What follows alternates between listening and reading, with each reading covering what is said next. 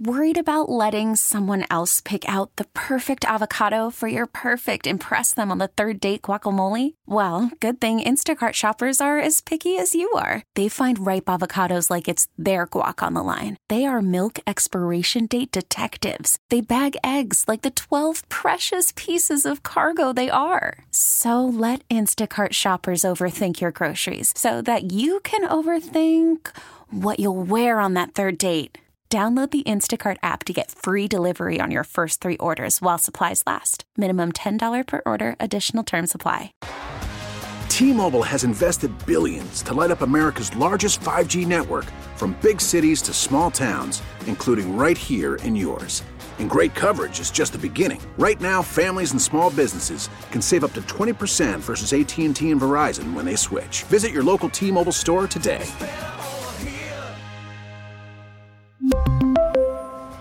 Plan savings with three lines of T Mobile Essentials versus comparable available plans. Plan features and taxes and fees may vary.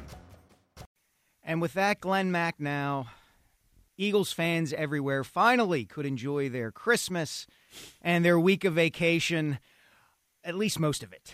Uh, good morning, everybody, and welcome to the morning show with Glen Macnow. I am Mike Sielski. Mr. Macnow, how's your week been? Hectic, crazy, fun. Uh, Merry Christmas to all. Um, yes, uh, I don't know what I want to say. It's a nice win, but it was a whew, relief win for the Eagles. Uh, I've been busy, as you know. I'm, um, I'm mm-hmm. wrapped up in the play, which finished tonight. Young Frankenstein at the Players Club of Swarthmore, uh, running 18 directions, but all good. And um, you know, I, I hope everybody's had a festive week it, it has been a festive week. It's been a busy week for me too. We'll get into your busyness later in the show. We'll get into a whole bunch of other stuff with related related to the Eagles and kind of the year in review. We're going to give out some fun awards. Uh, and we have a couple of great guests coming up at 11 o'clock. We're going to have my colleague from the Inquirer, Jeff McLane, who's been doing some terrific reporting lately on the ins and outs of a team that right now is still in a bit of flux, I think, even though it's ended its three game losing streak, as we said, and even though it has a, an overmatched opponent coming up tomorrow in the Arizona Cardinals. And at noon, we're going to speak to NFL and Eagles insider Adam Caplan. Uh, but I want to start, Glen, with, as I just said, the condition of the Eagles right now. To me, this is an 11 and 4 team that doesn't feel like an 11 and 4 team. And I think most people feel that way, and I think most people are trying to put their finger on why it feels that way. And, you know, it's been a weird week. Uh, I was in that locker room after the Giants game, and there definitely was a little bit of, of tension there. There was a little bit of, yeah, we won, but among the players. Uh, A.J. Brown didn't want to talk after the game, and I want to get into that a little bit because it is kind of a unique situation here, one that I think has to be handled and talked about in, in the appropriate way.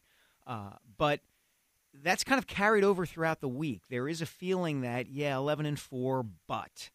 Uh, and now you have a situation tomorrow where, as I said, the Arizona Cardinals are coming in. You've got Jonathan Gannon, who is very familiar with the Eagles, with Nick Sirianni, with what the Eagles want to do on offense. Uh, this has not been a good Arizona team, but Gannon knows these guys inside and out. So it's a very kind of odd, unique, weird, different sort of situation. And through all of it, this team still could end up 13 and 4, still could get the number 2 overall seed in the NFC, uh, and still potentially could make a run uh, to at least the NFC Championship game. Are you picking up on the same sort of strange vibes that the Eagles seem to be giving off, Glen? All right, so there's there's two components here. One is the they're 11-14, but they don't feel like an 11 and 4 team. Um, that to me relates to the way they well they lost the three in a row, but the problems that they have, which is they are a very talented team that has Pro Bowl players throughout the offense, not so much on the defense, but an offense that should be pretty close to unstoppable. But they have lost games or kept other teams in games because of mostly turnovers, interceptions, fumbles, and stupid penalties, which they did against the Giants. I mean, they, they're up on the Giants 20 to 3 at the end of the first half. Suddenly you turn around, it's 20 to 18. I barely got back from the men's room when all that happened. So um, I think that's got the fans really frustrated, and that's the kind of thing that seems to keep happening week in and week out. And it's like, well, you know, they're better than this. So I think that's the first part. The second part, which is the, uh oh, is there a is there like an internal problem here? Is you're in the locker room more than I am, and so you will have the opportunity to pick up on that more than I will. Certainly, Jeff McLane is somebody we can talk to about that. I want I am choosing to believe now that that is kind of a bit of a tempest in a teapot. Ooh, that's an expression probably a lot of people don't know. I know it. Don't worry. I can Every once in a while, I'll use those things, and people are going, "What the hell?" Are you I can keep about? up with your intellectual firepower. Yeah, there, my well, no, my grandfather used to say that, so I just worry that it's that, like it's really dated. Um, so I I think that may be um, kind of th- they're, they're losing games, so people are frustrated. So some people, I mean, AJ Brown is I know one you're going to mention. DeVonta Smith is one you're going to mention. Um, stuff's going on. People have talked to Derrick Gunn, et cetera, et cetera. And I think that stuff may be just a little bit magnified because they're not playing well. But again, I'll defer to you on how big of a problem that is. I'm my instinct is to say not as big as we think. But what do you think? Well, I think some of it is as big as we think, and some of it isn't. I think the coaching changes uh, that we've seen over the season, for instance, obviously Sean Desai getting demoted and Matt Patricia given control of the defense. Is that a problem coaching wise? Yes, to a certain extent, of course it is. I think it's a bigger problem personnel wise. I think, you know, both Desai and Patricia uh, are trying to make chicken salad to a certain degree out of chicken you know what, Yeah. particularly when it comes to the linebackers in the secondary. And so the the changes there and the upheaval there are less a matter of, uh, hey, nobody knows. You know, people in the locker room feel like Sean Desai or Matt Patricia don't know what they're doing, as opposed. I don't think it's that. I think it's more a case of like, hey, we're doing the best we can with the tools we've been given, and that points a finger at Howie Roseman to a great degree. Yes. So what's coming out of the locker room, what has come out from Derrick Gunn and, and Jeff McLane, I think some of it is just pure frustration over the fact, as you said, that the team isn't playing well. It's been sloppy week to week. I also think there's an element of outside and inside expectations playing into things here, where hmm. if you listen to this team, if you listen to the players and the coaches, from the minute the final gun went off in Super Bowl 57 and they had lost that game to the Kansas City Chiefs, all you heard everybody say was, okay, our goal is to get back and to win it. Our goal is to get back and to win it. And so, in a weird way, anything short of perfection is going to be judged pretty harshly on the road to getting back there. And anything that isn't a decisive victory is going to be judged as well. This shows the Eagles' weaknesses, and they're not as good as they are last year. And I don't think they are as good as they were last year. But I think it's natural to expect they wouldn't be as good as they were last year, if that makes sense. Um, and I think that kind of, in a way, leads us to what's happened with, as I mentioned, with AJ Brown, where being around AJ the last two years and being inside that locker room, I'm a little puzzled to a certain degree by how big a deal this seems to have been. Uh, the fact that he did not talk to the media. AJ Brown's a pretty sensitive guy. AJ Brown is not Terrell Owens. He's not even to a lesser degree DeSean Jackson. He's not your customary diva wide receiver. Uh, he is universally loved in that locker room by his teammates, by his coaches, uh, but he's a sensitive guy. And he's somebody who, if you remember, Glen, a couple of years ago, uh, admitted that he had had mental health issues that he was dealing with. And so I think a lot of what's been happening um, in the last couple of weeks with respect to that situation in particular with AJ is just a matter of here's a particularly sensitive young athlete who's uh, doesn't want to talk to the media because it puts him in a situation where he doesn't trust himself fully. Does that make sense? Yeah, it makes sense, and I think some of the this the what's the word I want to look for anticipation, um, some of the skepticism, some of what people are uh, thinking he's thinking is based on what they have seen on the sidelines a couple Yeah. times, right? So we've seen him protest that he's not getting the ball, and so therefore the narrative gets baked in, and it's like, well, if he's not talking, he's unhappy because he's not getting the ball. I don't know that in any way to be true. I think, as you said, it's just very possible that he was so frustrated with how the team is playing overall that he's like, you know what, I'm just going to keep my mouth shut. And so people read into the narrative. Um, yeah, I'm okay with it. And and as you mentioned, we're going to talk to Jeff McLane later. And I remember Jeff wrote a story that he made reference to earlier uh, this week on a, on a tweet where he said that um, he had done um, Jeff had done a, a, profile on AJ and talked to his family, and his family kind of indicated things like this. Like sometimes he just he gets quiet or he doesn't want to talk or whatever. He's sensitive, and that that's fine. Let him be. I think if he doesn't want to talk, and as much as it's our job to try to get him to talk and say stuff, it's fine. Yeah. Let's, listen, I'm okay if the Eagles are quiet as long as they don't tell the fans to be quiet. Yeah. well, it's interesting. You how's that for a segue? Very good segue. You don't have to go there yet, but I just you know want to get that. Well, it's point. it's interesting to bring that up because our colleague here at WIP and my colleague at the Inquirer, Marcus Hayes, had an interesting column this week in which he talked to Nick Sirianni and several players in the locker room, and they described uh, struggling on offense in part because they couldn't hear the signals amongst each other from Jalen Hurts to the team within the offensive line among the linemen because it was so loud at Lincoln Financial Field. And the upshot of Marcus's column, the the kind of boiled down point of it was, "Hey Eagles fans, be quiet." So that your offense can work.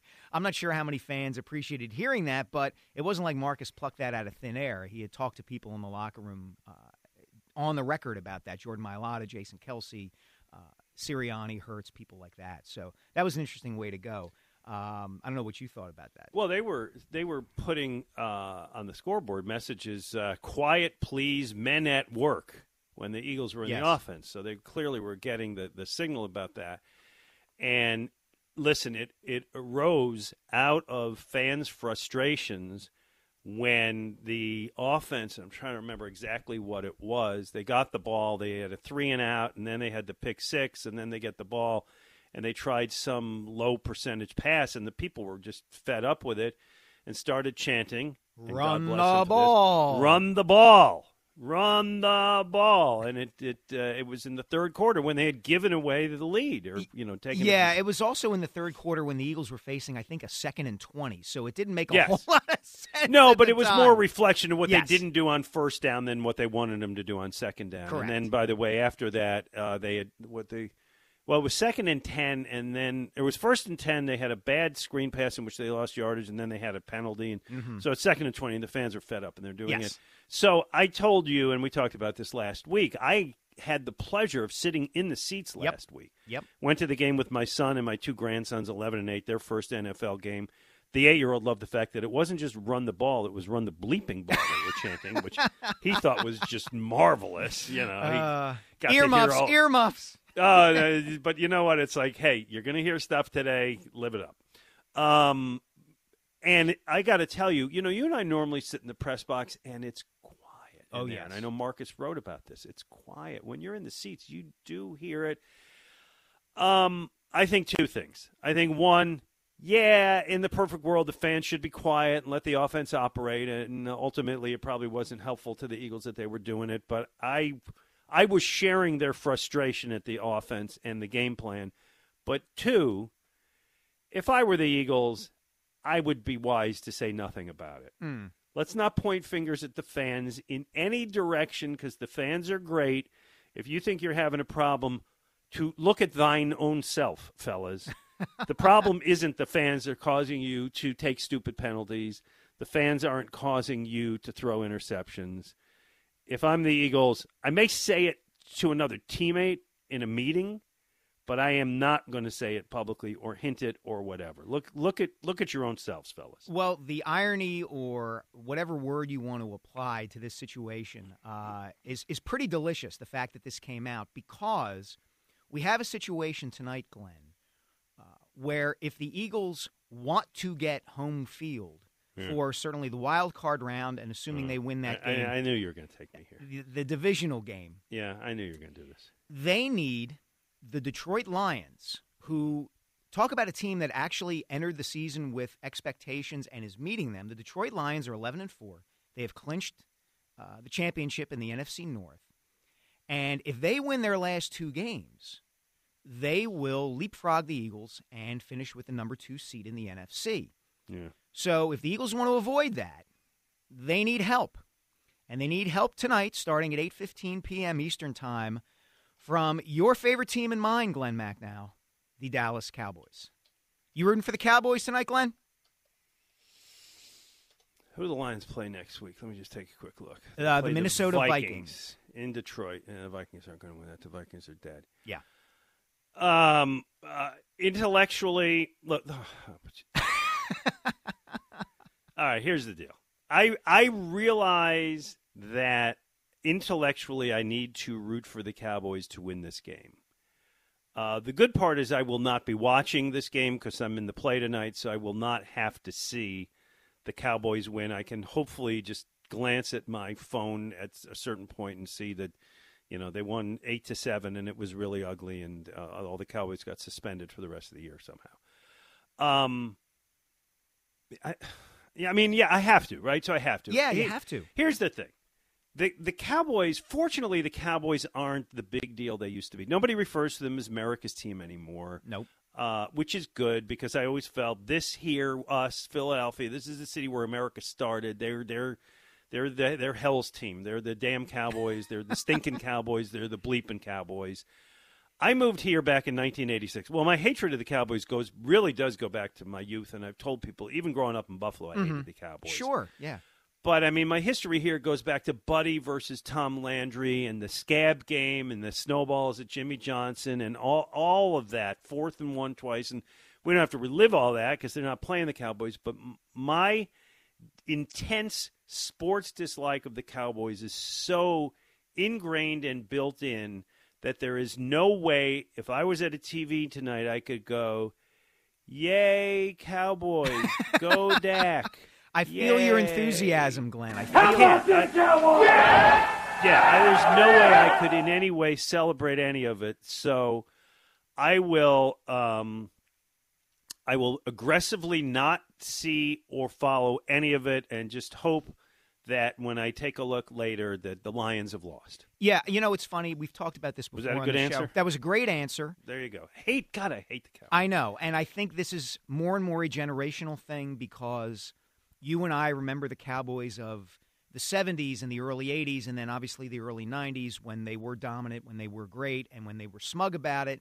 And most younger fans, certainly fans younger than me, and I'm 48, don't look at the Cowboys in the same way because they haven't won a Super Bowl in so long, and they tend to fall on their face in the playoffs, and they have a blowhard owner and don't meet expectations and things of that nature. Uh, so I think it's yeah, this was a whole Jack Fritz did a whole show on this earlier this year about Yeah. how the Cowboys don't matter anymore, and it's like, what, what are you out of your freaking mind? Yeah, I, like I said, I think it's a generational thing. Uh, Is that- it though? I, I- mean, I, I mean, I guess it. Hold on, I'm sorry. Let me rephrase that.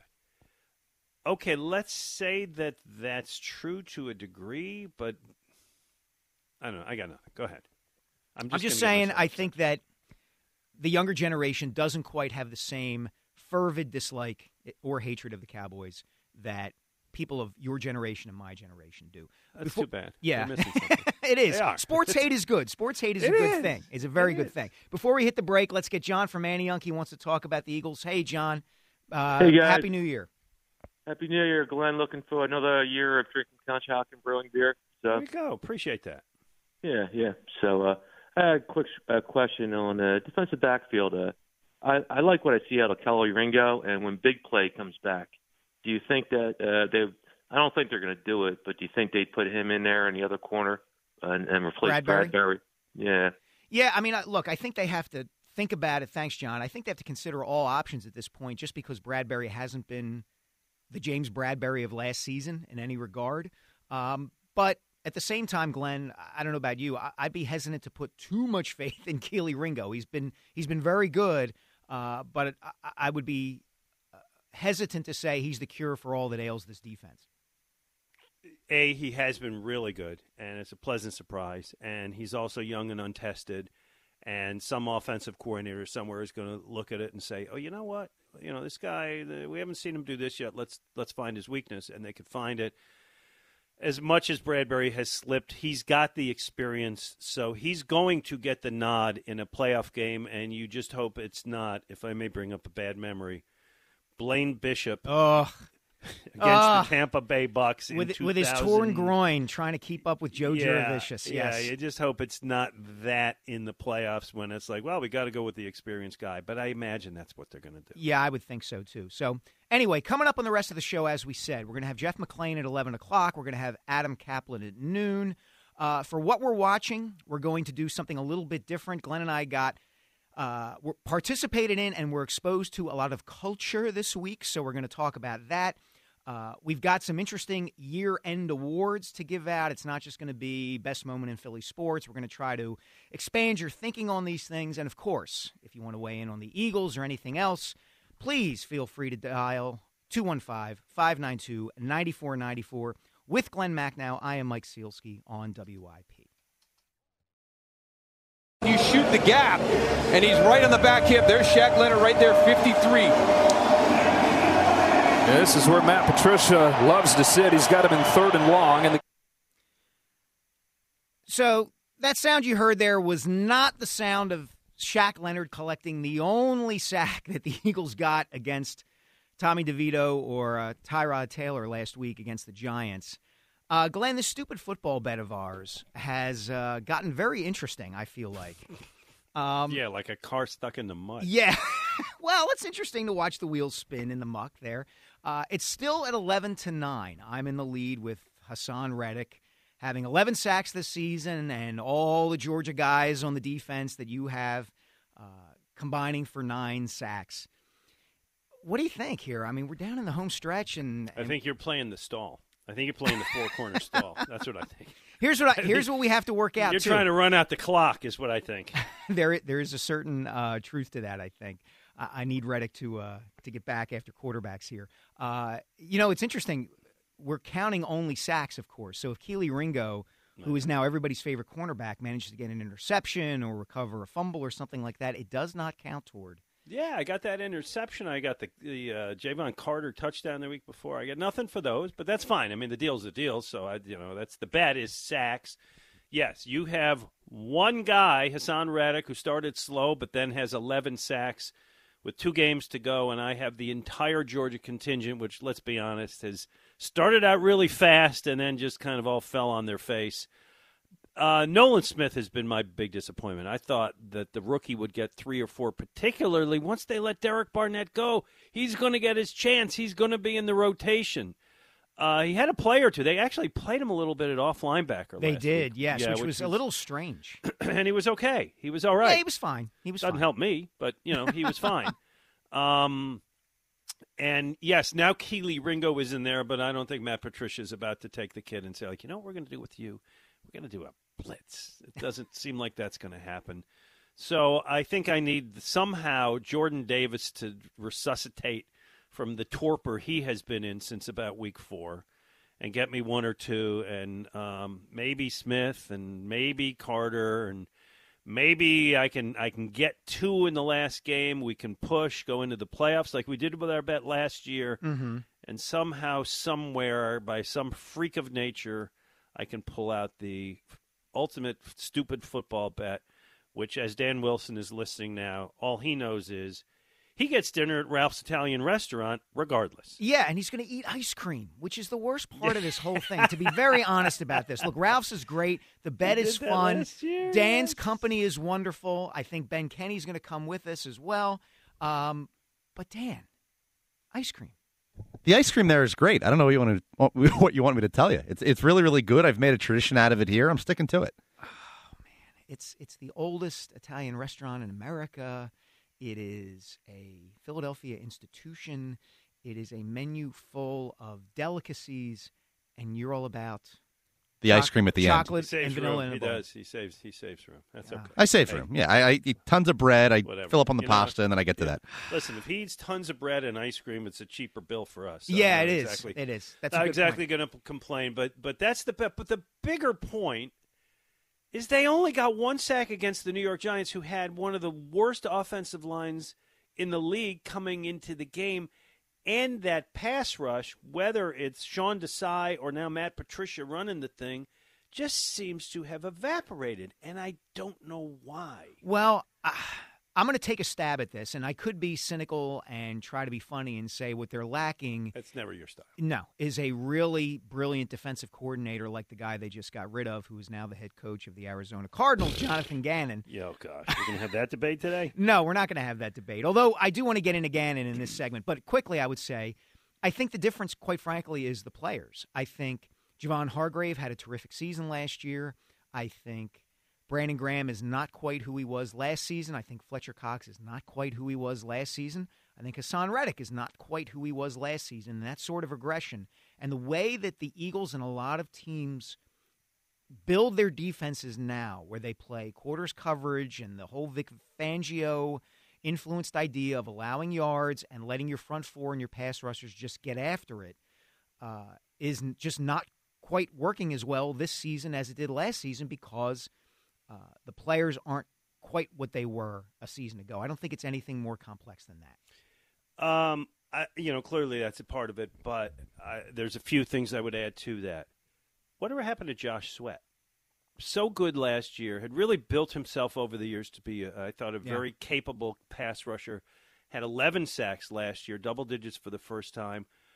He started this year fine, and then, man, his production just evaporated, and mostly what he's done over the last couple of weeks is get offside, line up offside, yeah. which is even worse. Yeah. So that part uh, is to me very distressing. He's he's a guy whose production I really thought went down. Yeah, it has. It has. And maybe some of that is due to attention that Graham and Reddick and Cox and the other guys were drawing last year, and they're not they can focus more on Sweat this season. But just from a schematic standpoint, I'm not sure how much different what the Eagles have been doing this season, even under Desai and Patricia, has been from what they did last year under Gannon. Which brings us to this game tomorrow, Glen.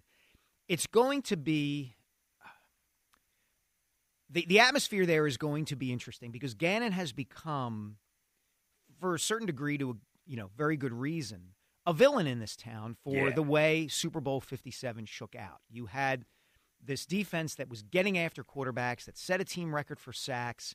Uh, you had a segment of the fan base that wanted him to blitz more, and that was never going to happen. And then you have the Super Bowl come around where Andy Reid just checkmates him all over the place in the second half. And now here he is, Jonathan Gannon, going up against his old team, standing in the way, really, of them getting the number two seed in the NFC, certainly standing in the way of them winning the NFC East and maybe spoiling some things for them next season. And I think people are going to want the Eagles to stomp on the Cardinals tomorrow because of Jonathan Gannon's presence. Are you one of those people who says, I want the Eagles to crush the Cardinals to give Jonathan Gannon some comeuppance? Absolutely.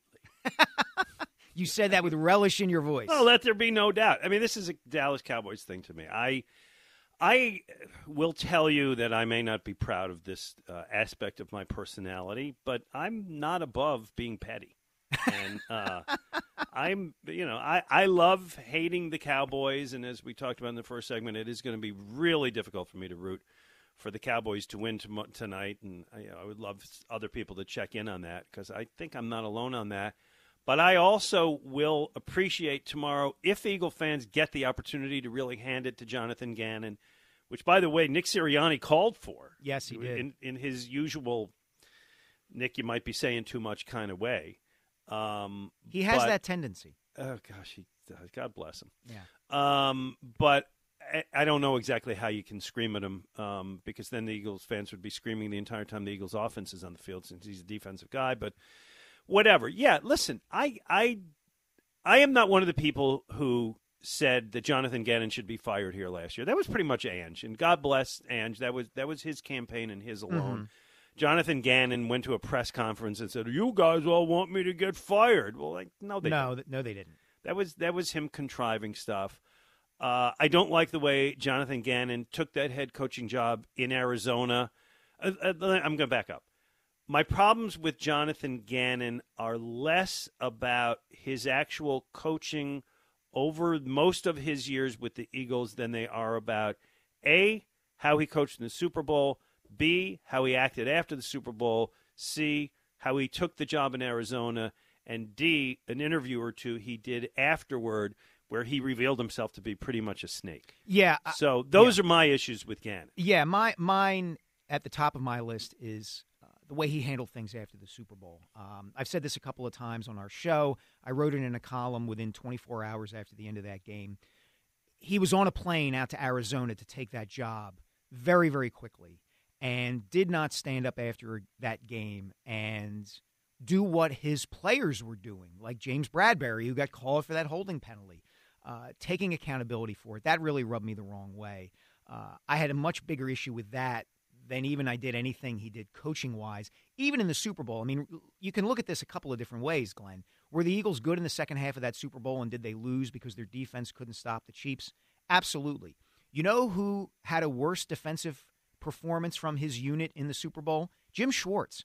With Mhm. the exception of Brandon Graham knocking the ball out of Tom Brady's hand, the Eagles defense couldn't stop the Patriots at all in Yep. that second half. You and need to score 41 points. yeah, and the reason they won that game, yeah, the defense was a big part of it, but it had nothing to do with their coordinator. It had everything to do with Brandon Graham and Derek Barnett combining to make one play. Let's hear from Mike and Yardley. He wants to talk about the Eagles. Hey, Mike. Hey, how are you guys doing? Um, hey, Mike. Glen, I hate the Cowboys probably at least as much as you. I don't think it's possible. yeah, I know it's, but but I think I'm going to get all of my um, bad feeling out on Jonathan Gannon early, so that I'll be out of my system, so I can tolerate a Cowboys win. So I think I can I can manage that. But- You're going to redirect your angst, Mike. Is that it? Yeah, exactly. Because it, it would be nice to see the Cowboys beat the, the Lions um, intellectually, but emotionally, it's really hard to. Well, that's it. Adjust that's myself that's to it. exactly. Which is why it's like I'm not in the position to watch tonight. I got to go do a play, and I'm glad. I would not. Could you see yourself sitting at a television tonight? I don't know who you normally watch with, friends, family, kids, Yeah, yeah. whatever. Let's say kids, and say in front of your own child, "Yay, Dad." No, no. I Right? would You find can't a do that. Television. I would not be. I would not let myself watch that with my children, grandchildren who need to hate the Cowboys as much as I do. Exactly. It's So, it's yeah, it's an I- I heirloom. it's it's a tradition, right, Mike? You got it. You got it. Now, the, the, but the reason I actually called today was because I, I think I have trauma-induced amnesia from beating my head against the wall for the last month every time I would turn on the, the Eagles. It, it's been driving me crazy, and I'm going to go uh, to a place that I've gone before, but usually with respect to baseball, and that is the misuse of analytics. And I really think that this team, on the offensive side of the ball, is using analytics incorrectly. How do you mean, Mike? Well, it's clear to me that, well, analytics is, in general, this is what you should do. Yes. You know, that's what it is in general. Well, guess what? All things aren't equal. And so you have to be able to adjust, and you can't be using analytics as a dictate. You can use it as a suggestion, but you, you have to be able to be flexible, and they're not flexible enough on offense. The big problem with this team is that their defense is on the field far too long. If they're going to beat any of these better teams, the Cowboys, the 49ers, any of them, they have to have their offense on the field for 55 to 60 percent of possession at a minimum. Mike, Mike, I hear you. Uh, and I would say this, and thanks for the call. It's, it's always good to hear from Mike from Yardley. He always brings some intelligence. And enjoy that game tonight. Yeah, I, I would say this. Glen, with respect to Mike's uh, contention that the defense is on the field for too long. Yep. I, I'm with him. I agree. The problem is that the way to get off the field is for the players who are out on the field to make plays to get them off the field. And I don't think that the Eagles, from a personnel standpoint, are tremendously equipped to do that. I don't think it's necessarily a scheme thing. I think it's more a matter of guy breaks a tackle on third and five and gains seven yards, as opposed to them saying, well, you know, we're calling the wrong plays on third down to allow our the opposing team to gain a first down and keep the ball. So I wonder if there would possibly be any way that you could keep the defense off the field by having the offense have a longer time of possession. Well, do you want the offense Hold on. Let me go back to the third quarter last week as the fans around me were uh, lustily saying, run the ball. I hear you. I hear you. I think, look, the Eagles are who they are. They believe what they believe. They're going to throw the ball to get ahead. They're going to run it to hold the lead. That's generally how they're going to do it. Uh, they ran the ball better last week, so they ran the ball well last week. Yeah, maybe maybe we'll see a little bit more of it. Uh, I just I find it hard to believe at this stage of the game that we are going to uh, see much of a change may, from may them. I say one thing? May Yes. I interject one thought? Sure. Jonathan Gannon, your boy, My boy. your boy, Jonathan Gannon. I, you know, what? I used to do this. I used to do this with with Jody sometimes, which is if I particularly disliked the guy, I would immediately throw up the the straw man that he liked the guy. But- well, I'm glad I can keep the tradition going. Still annoys Jody when I Yeah. do it, but anyway. Uh, uh, Jonathan Gannon, uh, defensive wizard, his Arizona Cardinals. You know where they rank in uh, rushing defense? Where do they rank? It's thirtieth or thirty first. yeah, I think they're they're 29th or 30th in pass defense as well. So the Eagles see that just as much as they see the Cardinals' weakness on the run defense. Anyway, we can continue to get in with uh, into all of that. David, hang on there. We'll get your call after the break. Again, 215 592 9494. Jeff McLane coming up at 11 o'clock. Adam Caplan at noon. What we're watching, Cooper Doc, all kinds of stuff on WIP. Glen Macnow and Mike Sielski. And it's time for me to talk to you about the great people at Meridian Bank. So here's the story. I had a chance to catch up with the uh, the terrific people at Meridian this week, along with one of their business banking customers. And over the years, I've met several business owners they work with, and every single time I'm just blown away at how highly these people speak of Meridian Bank and their relationship. Knowing the team of people at Meridian, hey, it's no surprise that they're the preferred bank of businesses and entrepreneurs. Meridian itself, they're entrepreneurial. They know how to listen to great ideas, they understand innovative thinking. Learn how Meridian Bank can help your business succeed at meridianbanker.com.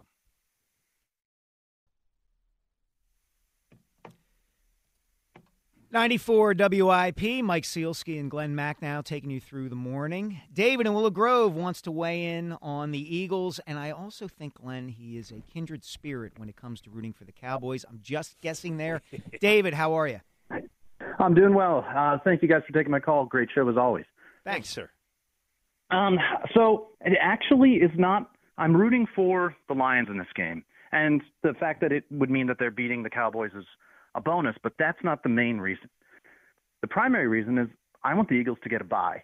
I think that's the thing the team needs the most. This entire season has been a slog. They're tired. I mean, just look at Josh Sweat's snaps compared to oh, previous oh, I got seasons. Back, I got back in one second. You're rooting for who Yeah, go. tonight? I'm rooting for the Lions. Well, that doesn't help you. Well, it does, if does you assume the 49ers are going to lose one of their last two games. No, not even going that route. I'm saying I don't care about the two seed. I care about winning the East. So then I can sit my players against the Giants, and I don't have the Gi- I don't have my oh, players you're on MetLife Stadium. next week. Oh, okay. I, I thought you were saying you get a bye for the playoffs. I got you. Yeah, gotcha. sorry, but yeah, I'm just I'm just treating it as a bye. Gotcha. Okay. well, that makes a little more sense then, David. Yeah, because it, it would be. Ooh, that's interesting. It's interesting. Yeah, I mean, it's still theoretically possible for the Eagles to get the number one overall seed, but it would require the 49ers really tanking. Uh, Which I don't expect them to do. No, I don't either. I think. Play Uh, the Rams. Uh, they could lose to the Rams, although that may right. They could lose to the Rams. yeah, they absolutely could le- lose to the hot. Rams. David, thanks for the call. Um, they could. Matthew Stafford is playing incredibly well lately and is a really good quarterback. Might be the most underrated quarterback in the NFL, I think, Glen. So hold on. So if uh, let, let's get his logic. Okay. If the Cowboys lose to the Lions tonight, Yes. and the and and would, and so the Eagles therefore would be able to clinch the division by winning tomorrow. Correct. And we don't worry about one, two, three seed. We just say like, okay, so the Eagles can next week let everybody, every nobody plays. There you go. D- yeah, Um, David is saying that in his in his logic, it is more important and more valuable to the Eagles to be able to rest their starters Right. next week against the Giants, Yeah, the Marcus Mariota game. right, and then ha- maybe in all likelihood have to play in Detroit for the divisional round, than it would be to win out, get the number two seed, Right. but have so to play the their three starters. seed, so you get the one game at home, and then you go on the road to Detroit. Yes, And you likely get the better team in the Rams in the first round. That's see that would worry me. Yeah, see, no. Those like we're two saying the Rams could beat yeah. the Niners. They could I- also beat the Eagles. Oh, I yes, think they- you know what? Fine point, Dan Wilson. No, I can't do that. I have to tonight root for the. I have to root for the. He's choking on the words, ladies and for the- gentlemen. yeah, go Dak. You're like that. Um, you're like the defense attorney in my cousin Vinny, right Yeah. there. That's what you sounded like. They went into the what are the sop of suds? Sack of suds, yes. Sack of the yeah, sack of suds, that's yes. me. That's completely. By the way, that character is completely inappropriate now. Oh, yeah. um, just, And great. Yeah, uh, just you would never see a character like hey, that. I'm a young should you. Frankenstein. If you want to talk about inappropriate humor, baby, it's True. It's all over the place. It is. It is true. And, and by the way, often the best humor. Yes, yes, absolutely. Uh, John from Reading wants to talk about Josh Sweat. Maybe he has a theory as to why Josh isn't collecting sacks like he did last season. John, what's up? Hey, good morning, Mike and Glen. Great show. Thank you. Got a question and, a comment. Uh, talking about Josh Sweat and his inability to get to the quarterback as compared to earlier in the year. I uh, wanted to get your take on this. From my lens, I, I look at him rushing the quarterback on pass plays, and he gets himself three, four, five yards past the quarterback, which opens up a big lane between the end and the tackle, uh, especially against the mobile quarterback. He's also caught numerous times doing a spin move to the point he's got his back to the quarterback, in which a mobile quarterback will take advantage of that and get up and run outside. Uh, wanted to get your input, uh, the two of you, on that that comment. Yeah, I think there's some truth to that, John, because the Eagles love to play and do play a wide nine. It's what, you know, Jim Washburn uh, coached 10, 12 years ago. It's what Jeremiah Washburn teaches and coaches now. They want that. They want their ends. They want, whether it's Josh Sweat, whether it's Haason Reddick on the other side, whether it's Brandon Graham, to get upfield like that. And maybe teams are figuring out a little bit how to block it. Glen, I don't know if you've looked at it that closely. I have not. I think it's a great observation, an interesting observation. I plan to spend a lot of time analyzing that on Sunday. Uh, my frustration with Sweat has been I just I don't really see him get off the line very much. So Yeah, yeah, I'll keep, it's I'll keep an eye out for that. Yeah, the one he's got to play better, man. He does. The one thing I'll say about him, though, and this has come out in some conversations he's had with our next guest, Jeff McLane, is that it's not for lack of want to. It's not for lack of trying. You know, Sweat's been kind of open uh, in the last couple of weeks about uh, how frustrated he is with his play, with the defense's play, things like that. So it's not simply a matter of, oh, okay, he's just not as good and doesn't give a damn, that sort of thing. No, no, I'm Yeah. not accusing him. Of No, no, no, and I'm not saying you are. I'm not saying you are. Um, real quick before we hit the break, I, I want to get in one or two of these awards that we're going to give out. You and I put our heads together and kind of came up with some interesting categories here to kind of tie a bow on 2023 in, in the year in Philly sports. And you can go back to the Super Bowl loss and the National League Championship Series loss and the Sixers in Game 7 against the Celtics and all that kind of stuff. But we came up with some interesting categories, I think, to kind of recognize a few people and kind of weigh in on what happened this year. So the first of those categories, Glen, that I wanted to get your, your candidate for was most clutch athlete in Philadelphia sports this season. And I know you have somebody in mind. All right, I'm going first here. Yep. All right, I'm going to do an audio daily double and play you a moment from just oh about a month ago, and here you go. He swings the leg with the same speed, whether it's an extra point or a 60 yarder. Let's see what he does here. Hold your breath. Ball is spotted. The kick is away. And the kick is. It's gone one more time! he is amazing! Oh, he is amazing! He, they just do not want to go away. Jake Elliott. Oh my goodness. There is nobody in this town, nor has there been for several years, who is more money than Jake Elliott, and he's a kicker, so he's always kind of kind of be a second citizen when there's consideration for this. But there's nobody I trust more. Your thing was most clutch Philadelphia athlete. Come on, man, Jake. Gr- Jake is a great candidate. He would probably win in a popular vote. I now retire from the competition. Well, let's see here, real quick before we hit this break. My candidate uh, was, and my winner is from the Phillies, and it is Zack Wheeler. I just want to read you these mm. stats, Glen, from the playoffs from just from this postseason. Forget the World Series run last year. This was Zack Wheeler in the 2023 postseason. Five games, four starts, 3 0 record, 1.95 ERA, 35 strikeouts in 27 and two thirds innings. Came in game seven of the league championship series, which of course this gets forgotten because the Phillies lost. Yeah. But through an inning and two thirds of scoreless ball, two days, three days after he had won game five. If you see Zack Wheeler on the mound for the Phillies in the playoffs, you got to think they're winning that night. And the record and the numbers bear that out. Uh, he would be my my winner for most clutch. Well, it's, it's a, I mean, it's a great one. I, I, it, it's you know we have to pit one against the other, and I, and I I rather not do that because No, yours is a, is a great choice and and really did well for them in the playoffs this year. Did great. Um, I, I don't even know who'd be third. yeah, I don't know anyone. I, it's like those, those to me are, are the two guys. Clearly, nobody on the Sixers is eligible. No. the Flyers have not had the opportunity to be clutch yet. no, Hopefully you could they- make a case for. Jalen Hurts, uh, particularly based on his performance in the Super Bowl. I think. Yeah, yeah, okay, yeah, he gets the bronze. Yeah, yeah, All but right. but yeah, Wheeler and, if any and- callers have any other names that we're not thinking of, that'd be fine. But I, I think that, I think unfortunately we cornered the market on clutch athletes with those three. We we I think we have.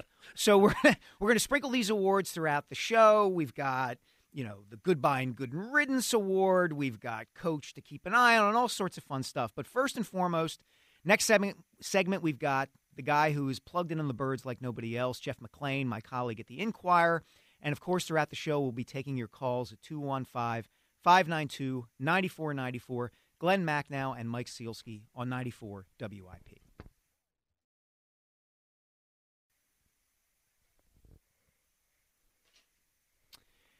So we're going to get into one of the strangest controversies I've ever encountered in my 20 plus years of covering and being around the Eagles, and that's uh, what's been transpiring over the last few days related to AJ Brown. It's very interesting, Glen, and and we'll get into that with uh, a gentleman who is old school when it comes to covering the Eagles in the best possible way.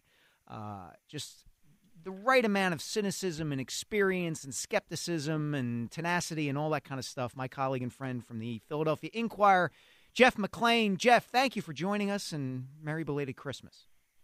Yes. Happy holidays to you, you Mike, you, and Glen. And uh, thanks for having me. Thank you for coming on with us. I want to start here because you have a story out today, and we're going to get to AJ in a second, but you have a story out today which reports for the first time that before Sean Desai was demoted as the Eagles defensive coordinator, he had already been stripped of some of his power a couple of weeks earlier. Can you kind of explain to everybody what you found out and what it means?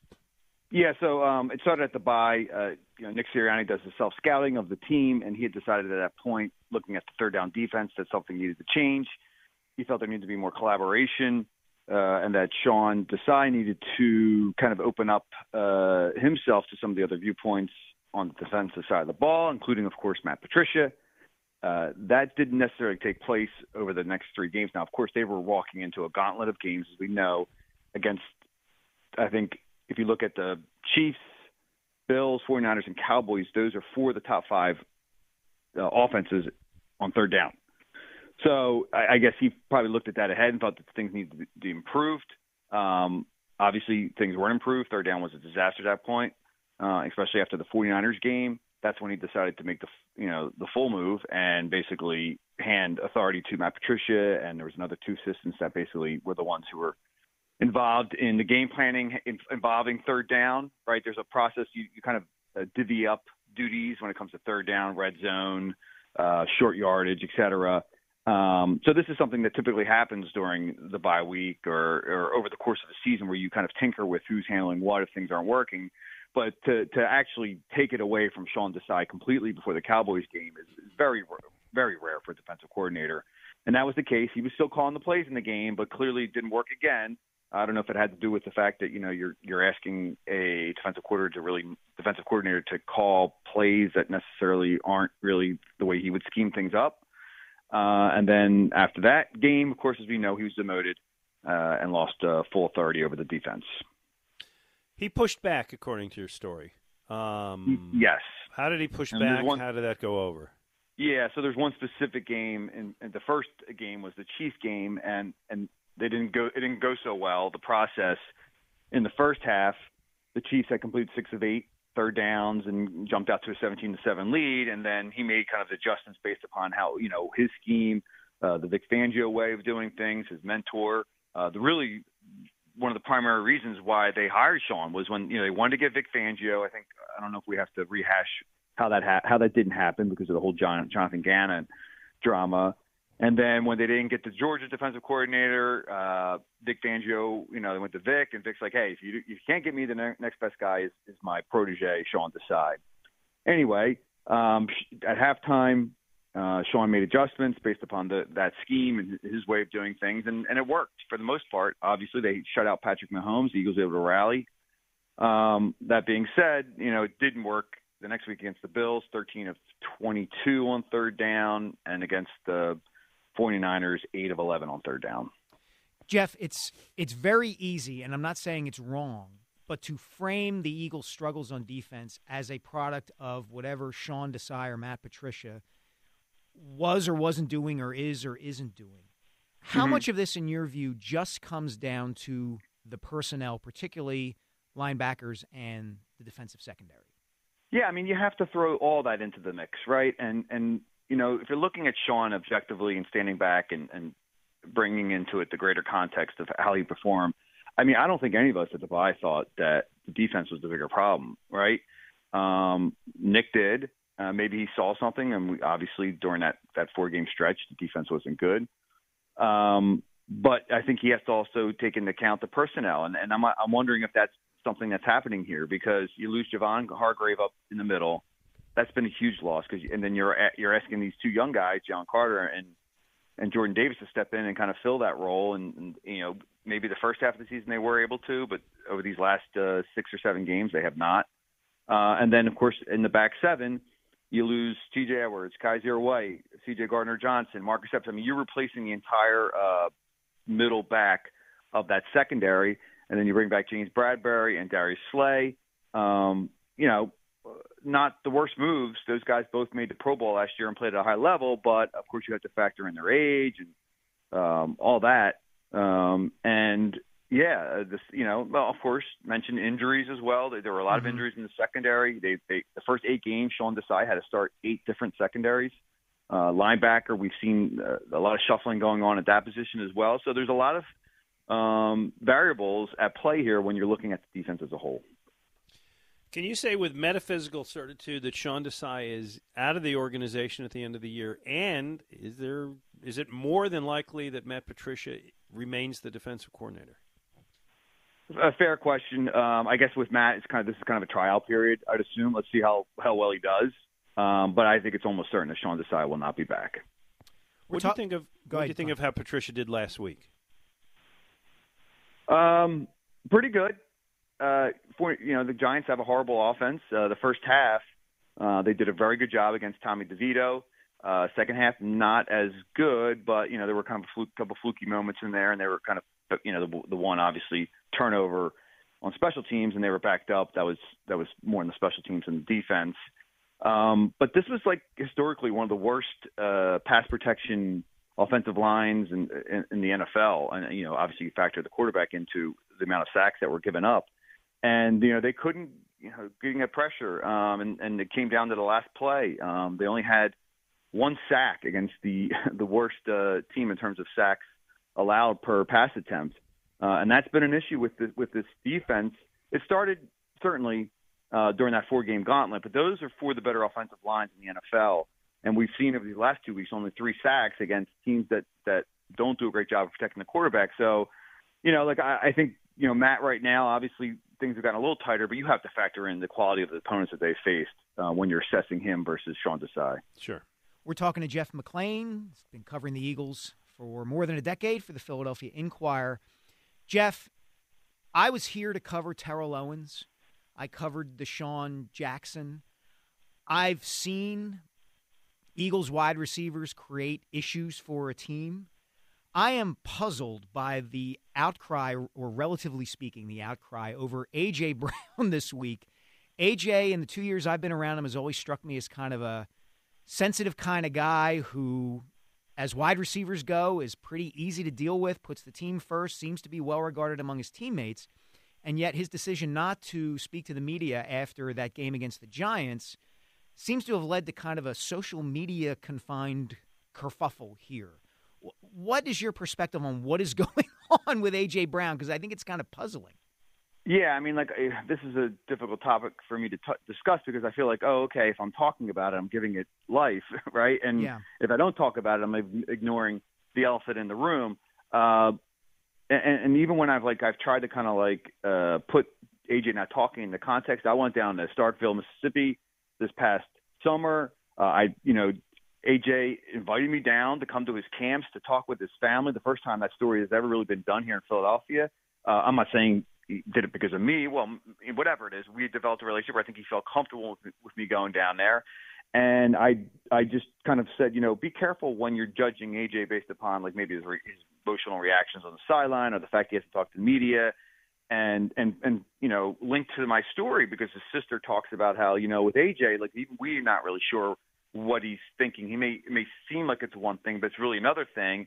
And this is someone obviously who's had mental health issues before and has addressed it and and and, and to and you know um I think the fact that he's been so outward about it, open about it, is to be applauded. Um, but you know, like I tweeted out, and I got like I, I looked at some of the mentions, and I got attacked. People thought I was like trying to um, harm him, or I, I it would no, that was the direct opposite of what I was trying to do. Or I I explained how he didn't want to talk to you know declined to talk to media on Wednesday. Um, I found out that the reason why he didn't talk after the game was because you know, he was upset with the way the offense performed, just like DeVonta Smith did, and DeVonta voiced it, and AJ had heard some of that and felt like, okay, it was enough um, of one person uh, expressing that kind of frustration. I don't need to do it as well. And I think with AJ, and I- and I've talked to him about this before, and I've talked about it for stories for my podcast. Um, I've done a story on social media, did a story on Brian Johnson, uh, and and just got to talk to him on the side about the offense.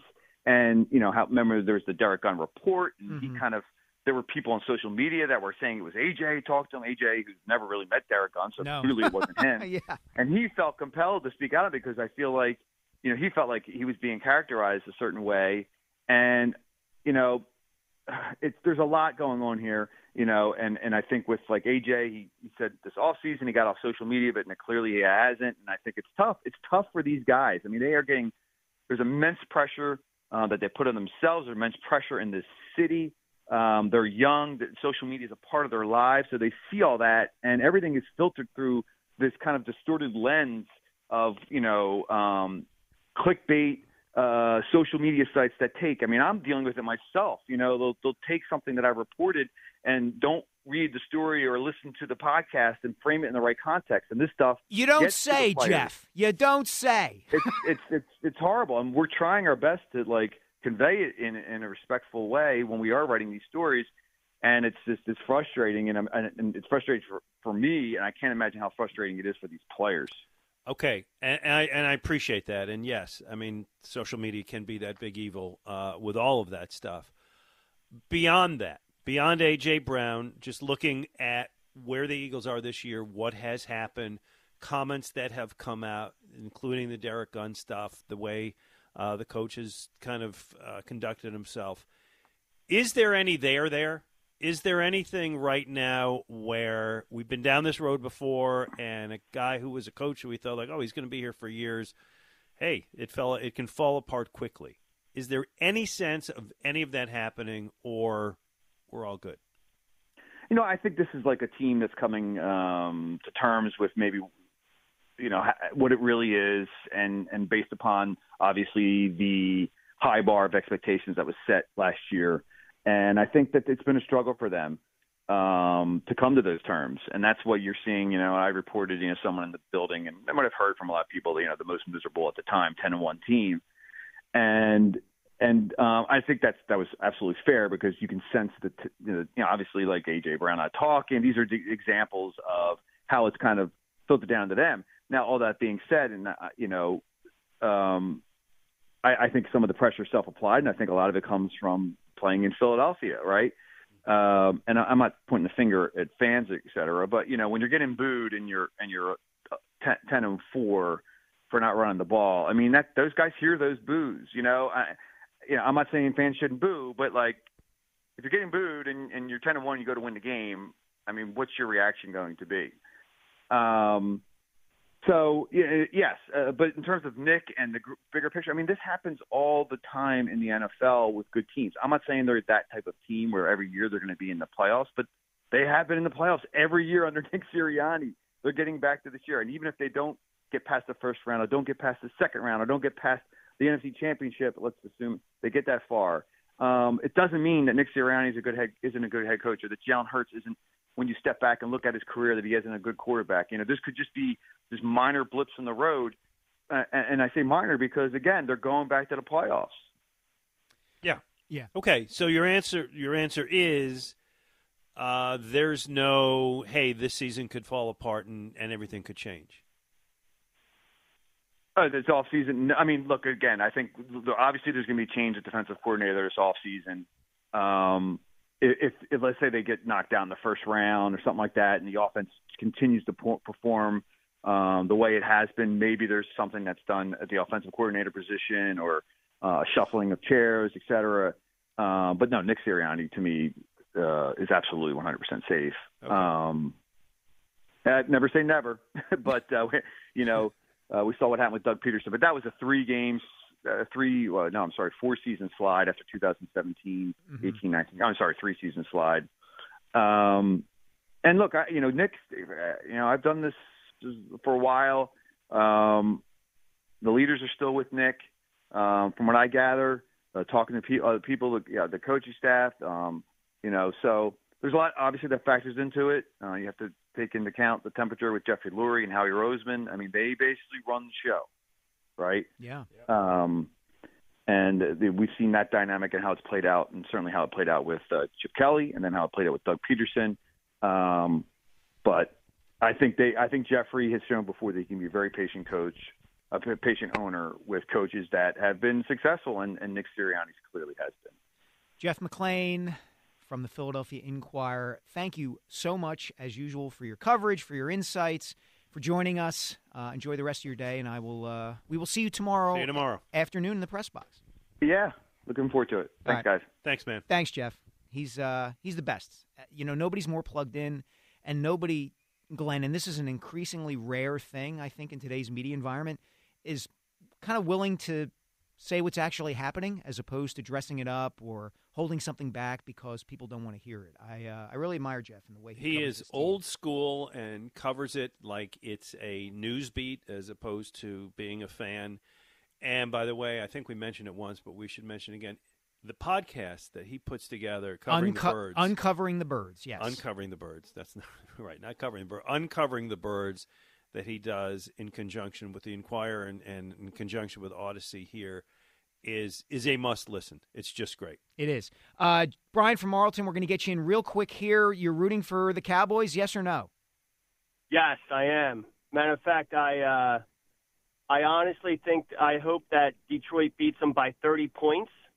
I hope Dak throws three interceptions wait, and wait. Uh, so you're, you're rooting for the Cowboys, but not rooting for the Cowboys. No, I'm not rooting for the uh, Cowboys. You're not okay. I'm, I'm, no, no, no, no, no, no. I, I hope after this game, yeah, I hope after this game, Jerry Jones is found in his suite in a fetal position, sucking his thumb. but, but Brian, while my sympathies are with you entirely on this, and the image that you just show uh, put out there was delightful, it is in the Eagles' interest for the Cowboys to win.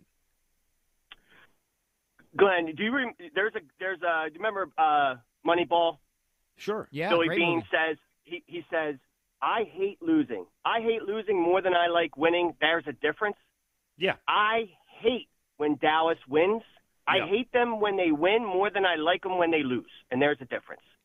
Wow. Now, but here's all- the question. of- but no, I'm going to change your your. You you hate when Dallas wins more than you love when the Eagles have an easier road to the Super Bowl.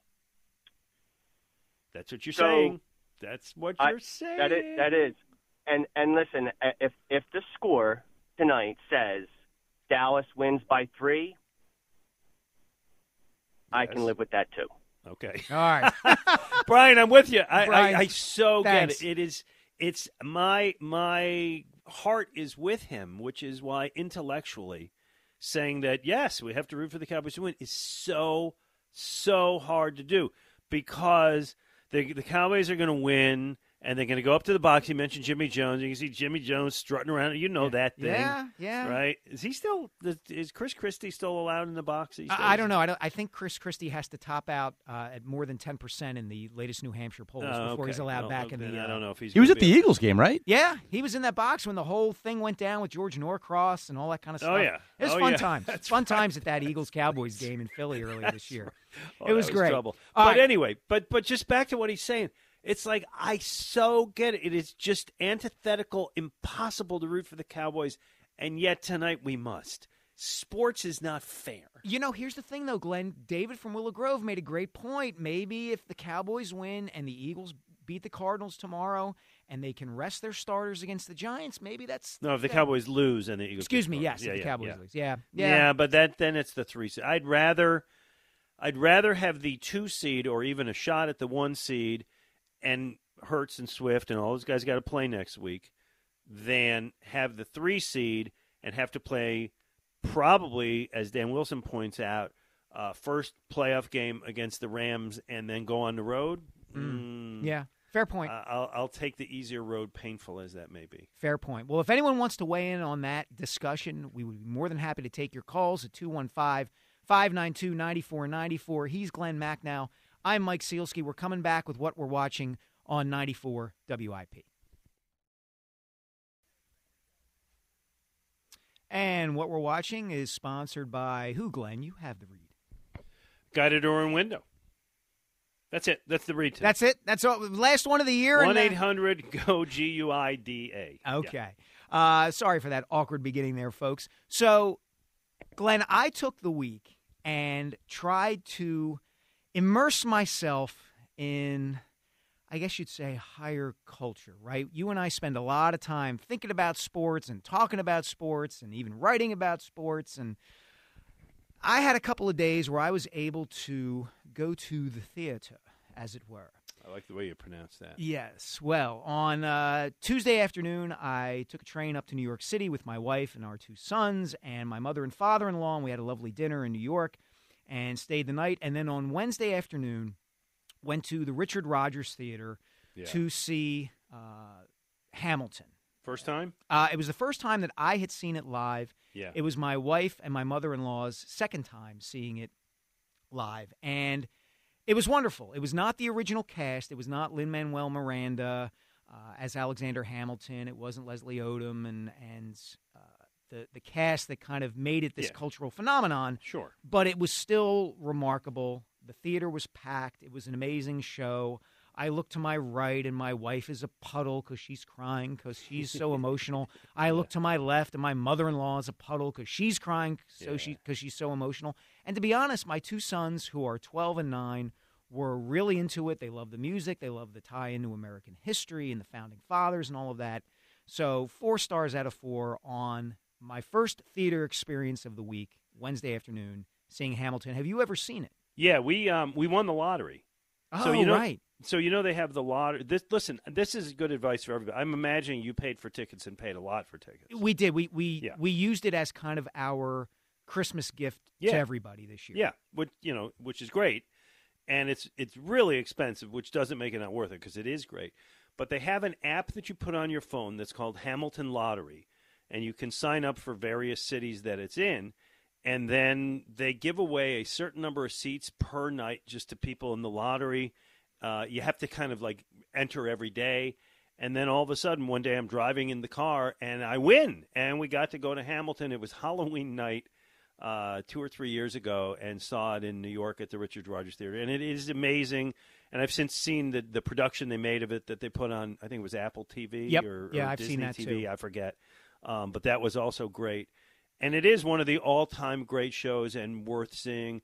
Uh, my advice for everybody, and I don't know if you did this with your kids, is listen to the soundtrack like a thousand times before you go because it's just so damn fast that if you don't know what you're following, it's a little tough. Oh, my wife plays it in the car all the time. So our sons were well acquainted with the music and pointed that out before they saw it live. So That's yeah, great. So yeah. go see it. But but yeah, everybody, every because the lottery is just you got to get up to New York. When they had it in Philly, they had the lottery here. But get the Hamilton Lottery app on your phone and give it a shot. So that was only my first foray into the arts this week. Yes, you mentioned highbrow. I'm curious how this one so on Thursday night, my wife Kate and I and two other couples who we're close friends with uh, went to the Players Club of Swarthmore, the lovely theater there near the campus of Swarthmore College. And after having dinner and drinks beforehand, we saw this production of a Mel Brooks movie that a few people might be familiar with. We saw Young Frankenstein starring my partner, Glen Macnow. How about starring, co-starring? And I can say, even if Glen were not my radio partner, even if he were not on the other end of this line waiting to text me terrible things if I didn't give him praise as in his performance as the blind hermit. Glen, it was wonderful. It was really great. The the production itself, the sets were terrific. Uh, the, the performances, it is a musical, and the singing was great. I want to shout out two performances that I thought were really, really outstanding. Oh, good, yeah. Uh, Amanda Atkinson as, Oh, what a voice. as Elizabeth, uh, the Madeline Kahn character from the movie. If you've seen the movie Young Frankenstein, was just wonderful uh, with her singing ability. I think she's a recent Villanova grad, so She is. Uh, shout out to to the Wildcats for producing Amanda. She's really talented. And Donna Doherty, Doherty. Doherty, excuse me, as Frau Blucher. And there's the yeah, you need the, the horse sound, the horse weighing was just wonderful. Talking about owning a role and making it her own. That is a really difficult part to play because if you've seen the movie and love the movie, everyone remembers Cloris Leachman as Frau Blucher. It's so memorable.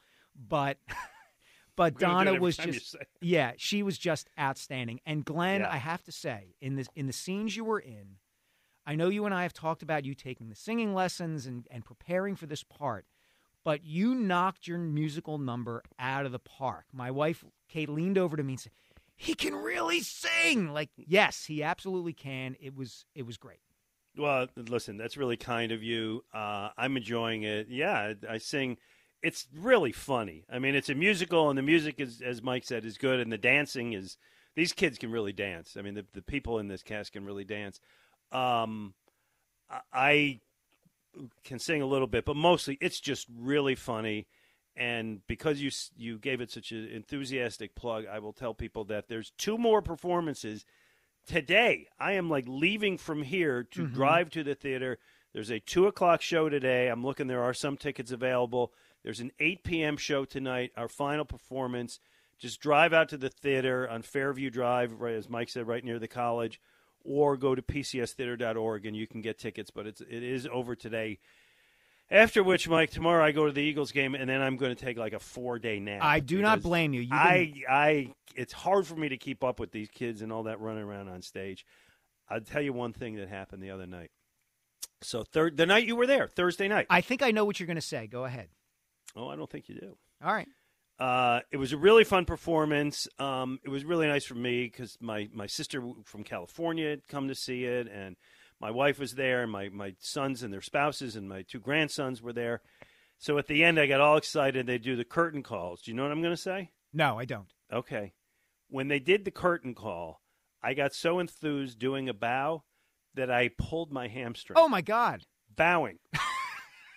the dumbest, the dumbest injury anybody could ever have.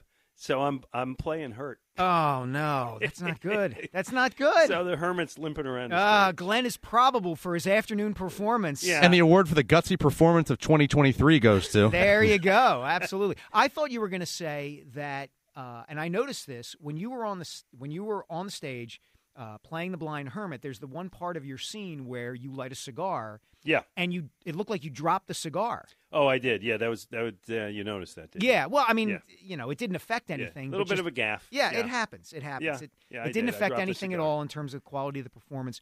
Uh, one more quick shout out, which speaks to kind of the reach of uh, the play and your ability to get people there. Ran into two uh, terrific members of the Philadelphia sports community that night. The first was Joe Lunardi. He was in the audience. Oh the, yeah, oh the, nice of him know, to come.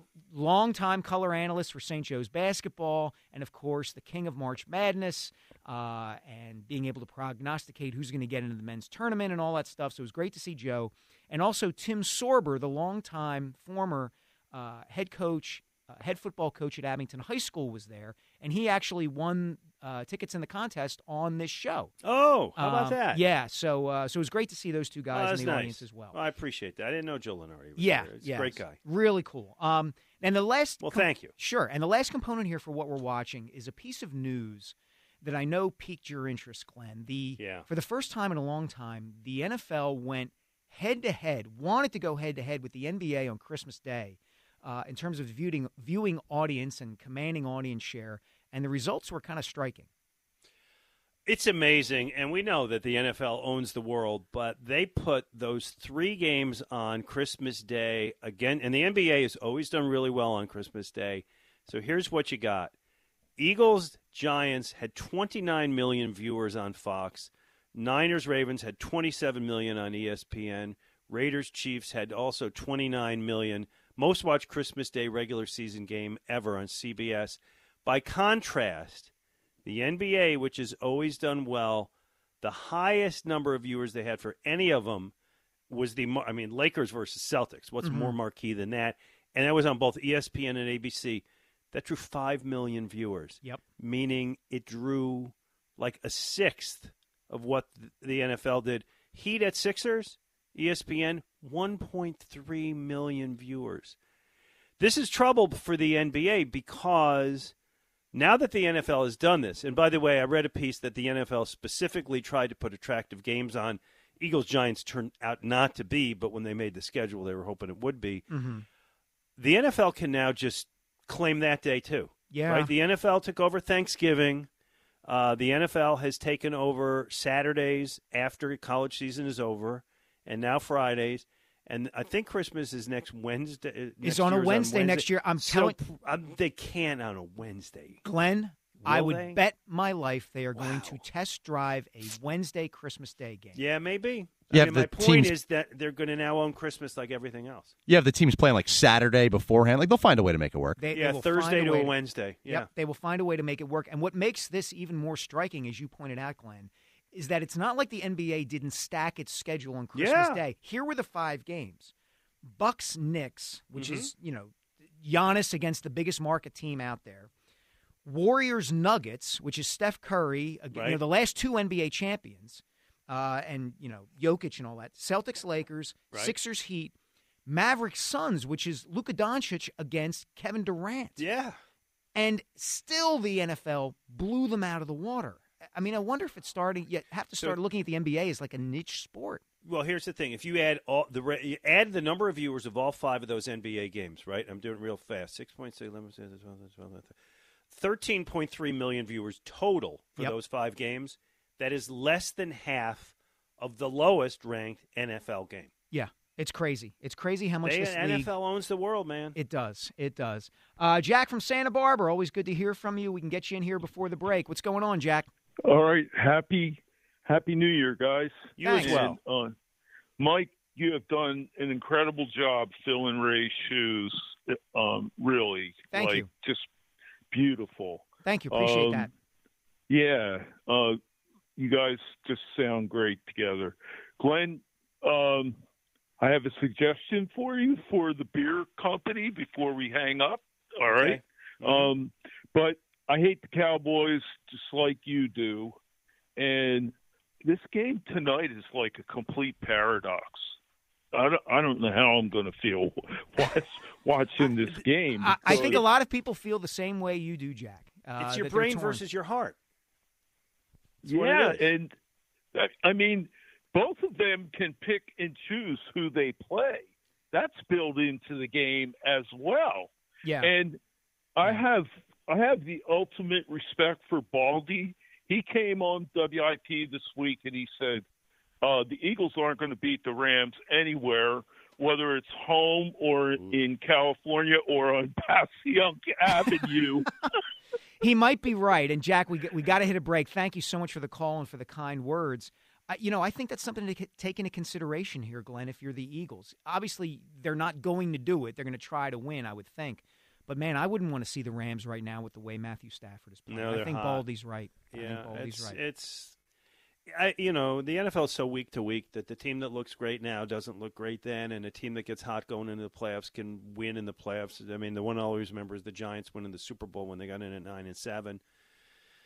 Yeah, I can't worry about that yet. No. I just want the highest seed I can get and try to play as many home games as I can. Totally understandable. And Nick from Collegeville, Warren from Gwynedd Valley, hang in there. We will get to you. We're coming up with uh, our Cooper Doc segment. We've got Adam Caplan at noon. And if we, we, of course, excuse me, are taking your calls at 215 592 9494. Glen Macnow, Mike Sielski on WIP.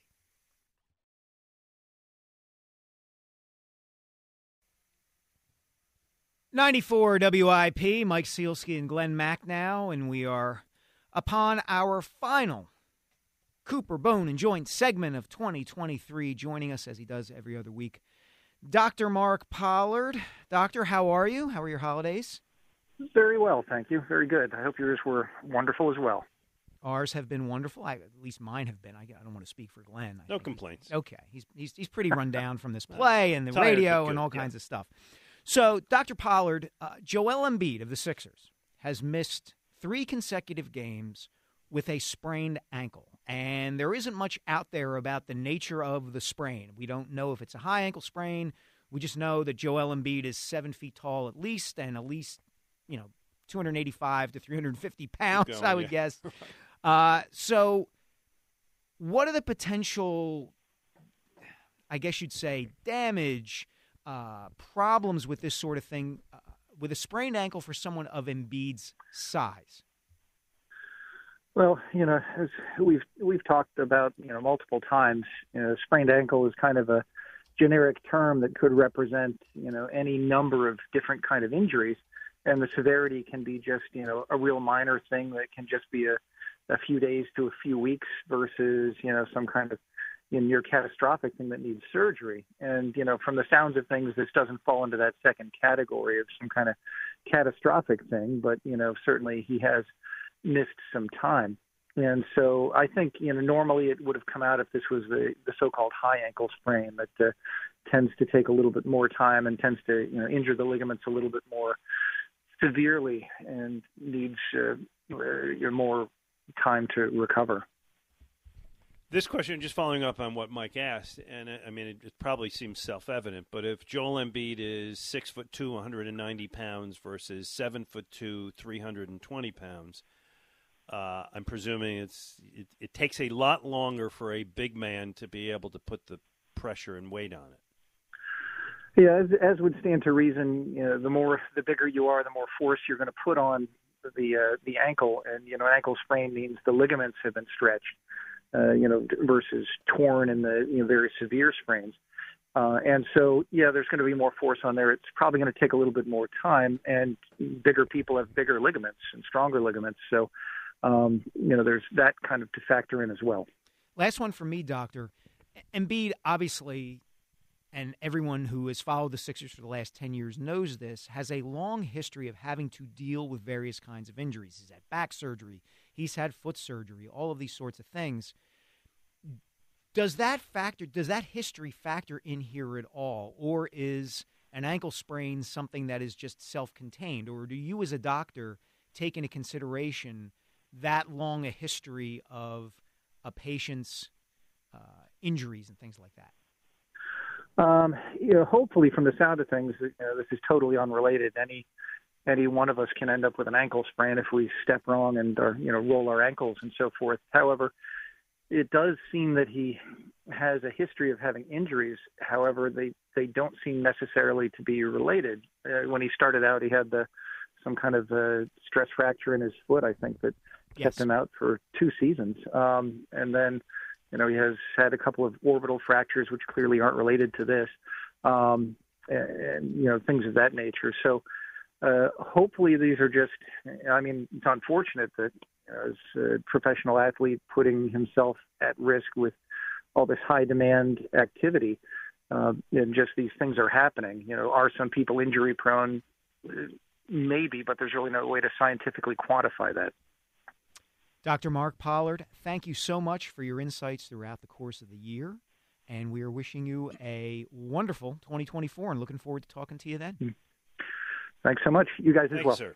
All right. Thanks, Doctor. Appreciate it. It's Dr. Mark Pollard and our Cooper Bone and joint segment. And Glen, yeah, I mean, boy, Joel Embiid just cannot stay healthy. It's really remarkable. Well, it, it listen. He came into the league as a bit of a risk in terms of injuries, and um, I remember when he came into the league, I I put an over under on his games played at 600. He's probably past that by now, right? His I, stats. I would have to take, take a quick look here. Yeah, yeah, yeah. But um, it's always going to be a problem because he is that big, and I don't want to say he's fragile because he's as tough as it gets, but that stuff always happens. You just have to hope that it happens now as opposed to in the playoffs, and we've seen it happen in the playoffs. Joel Do Embiid f- has Yeah. played 419 regular wow. season games. All right, by the way. so uh, the over under still got a long way to go. They do. Go ahead, Dan. No, I was going to say. I don't know Oh, I thought that was say. Dan weighing in. No, I that was me. Do you do you at this point, and I understand it's still not even 2024, so the playoffs are still months away. Have any bit of a different feeling about the Sixers headed into the playoffs this year?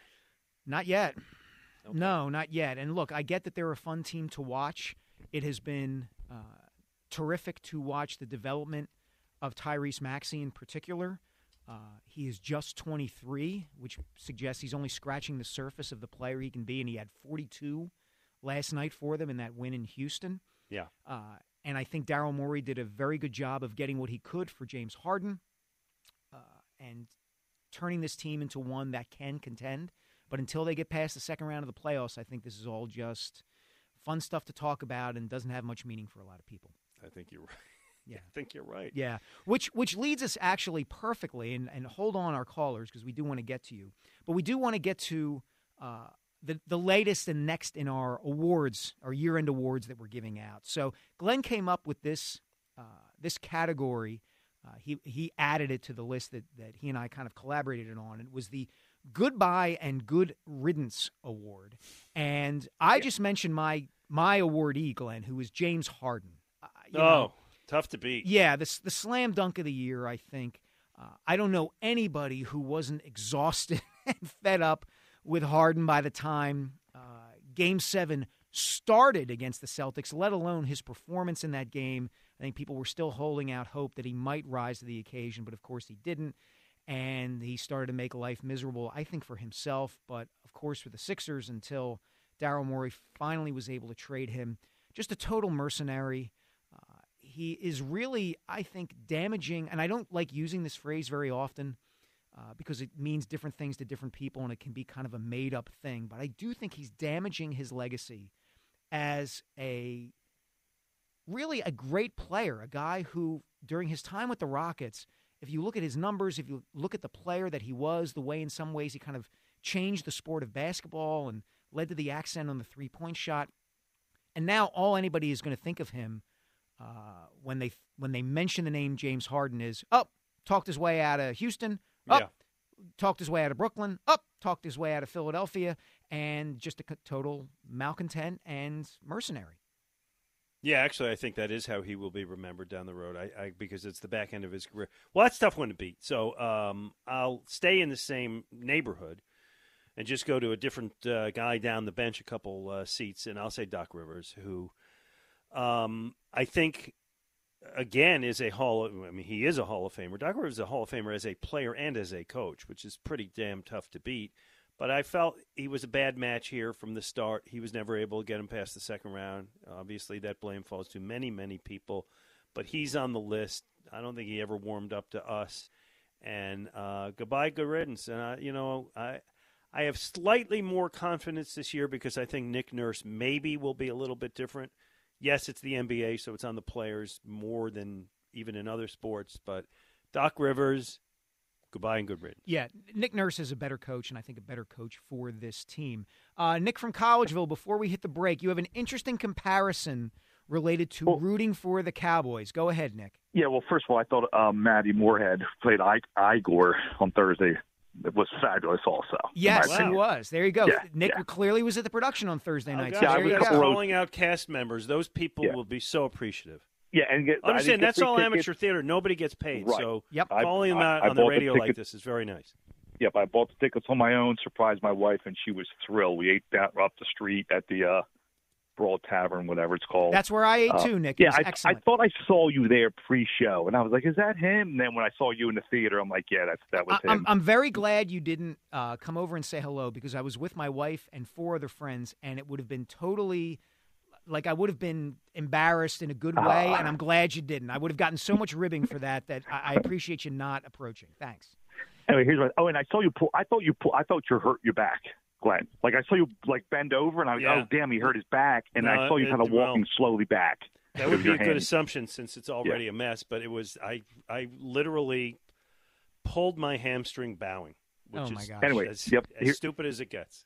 Here's my. But my thanks for Eagles point coming. one. I'm glad you enjoyed. Yeah, I was fabulous. Uh, so here's, for every person that calls up and says, I hate Dallas, I don't want anything from Dallas or Dallas people or fans, especially in, in tri-state area.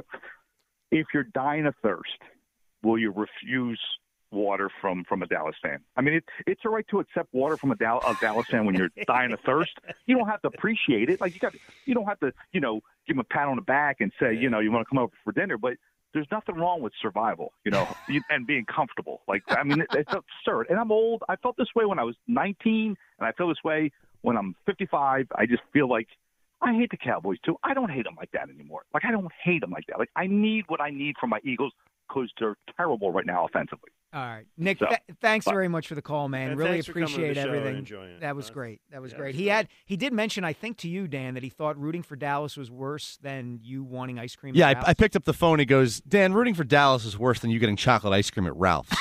and that was his comparison. And so I wrote that up on the board, but he didn't cling to it on the air. That's okay. He had he had an even better one with the dying of thirst in the desert and all that. Okay, coming up in a couple of minutes at noon, we're going to talk to Adam Caplan, Eagles insider. Uh, we're going to continue to take your calls at 215 592 9494. Glen and I have a few more year end awards to give out, uh, and we hope you continue listening on 94 WIP. Hey, I had a chance recently to catch up with uh, great people from Meridian Bank. Shared a beer with them, uh, and one of their business banking partners was with us, and just great conversation. I've just been blown away over the years at how the people, the business owners who work with Meridian, are just speak so highly of it, so so highly of their relationship, how creative Meridian can be. And I know the team of people at Meridian. I've worked with them. It is no surprise they are the preferred bank of businesses and entrepreneurs. Meridian itself, they're entrepreneurial. They know how to listen to great ideas. They understand innovative thinking. They're going to help you along the way. Learn how Meridian Bank can help your business succeed at meridianbanker.com.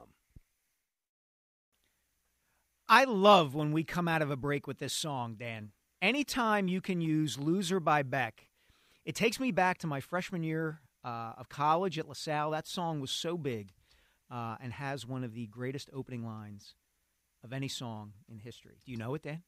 I do not. We only have the instrumental here. Uh, Glen, do you know it? I just know I'm a loser baby. No, no, no. So In why a- don't you kill me? In a time of chimpanzees, I was a monkey. That's that's just it grabs you right away. I'm telling you, it grabs Okay. you right away. Oh, there you go. So, anyway, Adam Caplan has been covering the NFL for years and years. He is now officially the NFL insider for Pro Football Network. He is the co host of the excellent Inside the Birds podcast. He is also a proud and loyal alumnus, I believe, of Cheltenham High School. Do I have that correct, Adam? Yes, boys. Good to talk to you. Yeah, yeah. So, yeah, g- glad to be back with you here on WIP as always. And, yeah, Mike, it's uh, Cheltenham. Uh, we were the Hunters graduating class of 1984. Myself, remember Ike Richmond? You know, who Absolutely. Con- Good Yeah. friend of Ike. Yeah. Yeah, yeah, we have known Ike forever, and uh, we have our 40th coming up. Can you believe it? Oh, my, my goodness. God. I know. I I just- just, give away my age. Sorry. That's okay. I just had my 30th back in October. Wow. And nice. uh, I'm a Where'd baby. you have it? At? Where'd you have it? I'm curious. Uh, we had it. Uh, I went to Upper Dublin High School, and we ha- actually had it at Human Robot Brewing in Jenkintown, and it was terrific. We had Oh. like Nice. hundred people turn out, and Nice. uh, it was really, really well done. Great spot. So, Adam, Sure. Let's let's go big picture first. Yep.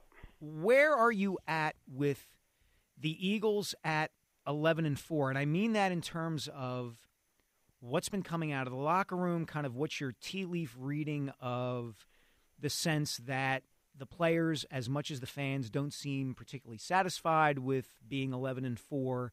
Uh, just from a big picture standpoint, what are your thoughts on the Eagles? And then we can kind of go from there. Yeah, Mike, it's really interesting. I, I've covered this business for 25 years, and I, I don't remember a time where reporters are saying players seem very unhappy because of the way that they're playing when they're 11 to four. It's it's really interesting. I, it's not something that you would hear every day. In fact, I was trying to think about about when I, I travel. You know, I go to training camps. I go to about half the league. I've never heard of coaches talk about their players being so unhappy. I've not heard players say it in the locker room. But this is look, it's it's a story, but it's a sidebar. It's just something that's very unique. You haven't heard this before. But I, I would take it this way. We Jeff Mosher and I on our show, we, we said this to start the season. I know we got a lot of crap for it, but I think we were probably right we told everyone, listen, folks, they will not be anywhere as good as last season. It's not going to happen. The roster's the roster's changed. They're down seven starters now. We didn't know Avonte Maddox would get hurt, so that's really eight. You lost several coaches, two new coordinators. So you, you've changed the way that that Hurts is being coached in terms of the quarterbacks coach and the OC. They're not going to be as good. Now, what we also said is it didn't mean they couldn't back, get back to the Super Bowl. Why? The rest of the league is not as good. It, it, it, it, and by the way, that's happened. Mm-hmm. The Niners, who I thought two weeks ago, three weeks ago, were the best team in football, they got absolutely embarrassed at home by Baltimore. Baltimore's a nice team. Yeah. There are no elite teams like last year. The Eagles were elite, and so were the Chiefs. So if we're looking then, because one of the things that I always enjoy talking to you is because you really do, your guy really, even while you do the Inside the Birds podcast, you take a national look for uh, Pro Football Network and so oh. on. Should we be afraid of the Rams right now? Should we? Well, it's it's it's actually two questions, so I'll ask that one first. Are they the team on the rise right now? Yeah, the Rams and the Bills. If you look at both conferences, the Rams. I, I'll be one of those people who thought it didn't look good for Matthew Stafford. Uh, he, they were really struggling when they lost three in a row, three in a row from week seven through nine. I thought they were dead. Now, they had two two wins against the Seahawks and the Cardinals, who the Eagles will play tomorrow. But they absolutely crushed the Browns, and, and Flacco did play in that game, and what a story he's been. Uh, but then, look, they they crushed the Saints. Uh, they, they lost a tough game. They they they pushed Baltimore to the limit yes, three weeks did. ago. Mm-hmm. They're a good team. They've turned their season around. And and, and the thing is, though, I, I would tell you though, and Raheem Morris does a great job as a defensive coordinator. The Cardinals are going through the same thing. The Rams have a completely remade secondary, and it's showing. They're giving up a lot of points, but they're scoring like crazy. Yeah, they're to answer your question, Glen. As we move forward here, they absolutely are a dangerous team. They, they, they could win anywhere. They've they've won on the road. They've pushed teams on the road. Um, they've turned their season around, and you know, the, the, actually the, the worst thing for them to have would happen is if somehow I'd have to look at the playoff scenarios. If they clinch tomorrow because they play their Niners in Santa Clara in Week 18. So you want that game to mean something, obviously, for the Rams. Yeah. All right. So I'm sorry. Second part of that is because I want to throw in another team. Sure. What do the Cowboys need? To, well, I don't know. If that's an answerable question, but what do the Cowboys need to do to get past their history for the past 25 years? I mean, obviously the answer is they need to win, but I guess my question is, I just kind of discount the Cowboys because of that history. Am I wrong in doing so? Uh, uh, Jason Avant, who works for us, great former Eagle. I, I love what he, he says. Cowboys always going to cowboy. Now, now I'm going to explain what the league thinks of the Cowboys with that comment. I, I, on my training camp tour, because when I talk to GMs, they'll ask me where I've gone. I said oh, I was in uh, I was in Oxnard with the Cowboys. He goes, you know, if they could ever play up to that their roster, I was, I was like, well, what do you mean by that? He goes, they always underachieve. And I said, well, why do you think that way? He goes, because they don't have the greatest character players. They, if you look at the off the field history of a lot of their players it's typically not good. Jerry Jones and his son Stephen Jones, they're willing to take a lot of risks on players who are high upside but who sometimes don't make it. And something seems to implode with them. And look, they're terrible on the road. I mean, they're they're really not. Uh, they're not a good road team. They, they they got embarrassed. They got handled week three at the Cardinals. You look at their last two games.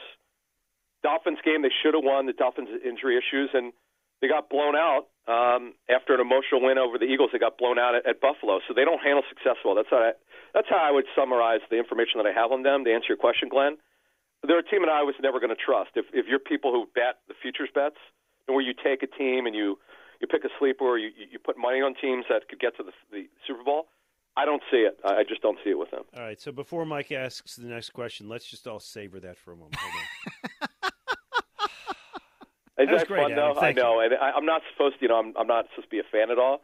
But Yeah. growing up here, believe me, I don't. I, I don't. I don't worry about uh, the Cowboys struggling or, or, or, or Yeah. underachieving. That's not a bad thing. Well, here's the, here's the thing, Adam. Glen is trying to wring every last drop of Cowboys hate he can before the new year comes around. So he is uh, he is working it today. We're talking to Adam Caplan, insider for Pro Football Network and co-host of the Inside the Birds podcast. Adam, what is the impression around the league of Jalen Hurts and his play this season? I thought he was better against the Giants than he had been the couple of weeks previously, and certainly that game against the Seahawks, there were some mitigating factors there. He was sick, uh, but what is the impression of Hurts? It's such a microscope here, and there are times where he's going to be less than perfect, and people are going to overreact. There are going to be times where he probably doesn't play as well as he should, and people are going to defend him to the hilt. What does the rest of the league think of him? That last year, and obviously he was tremendous. Uh, to me, had he not gotten hurt, I vote in two polls. I probably would have voted for him for MVP. But most of the league did not think much of Hurts, to be honest with you, Mike, when he was drafted. And remember, I know people don't want to believe this. But we told people on Inside the Birds, 100% Hurts was drafted to be Wentz's backup, nothing more. And we know how it worked out because strange things happen. But he was a guy that a lot of teams gave a fourth round grade on. He, he certainly has overachieved.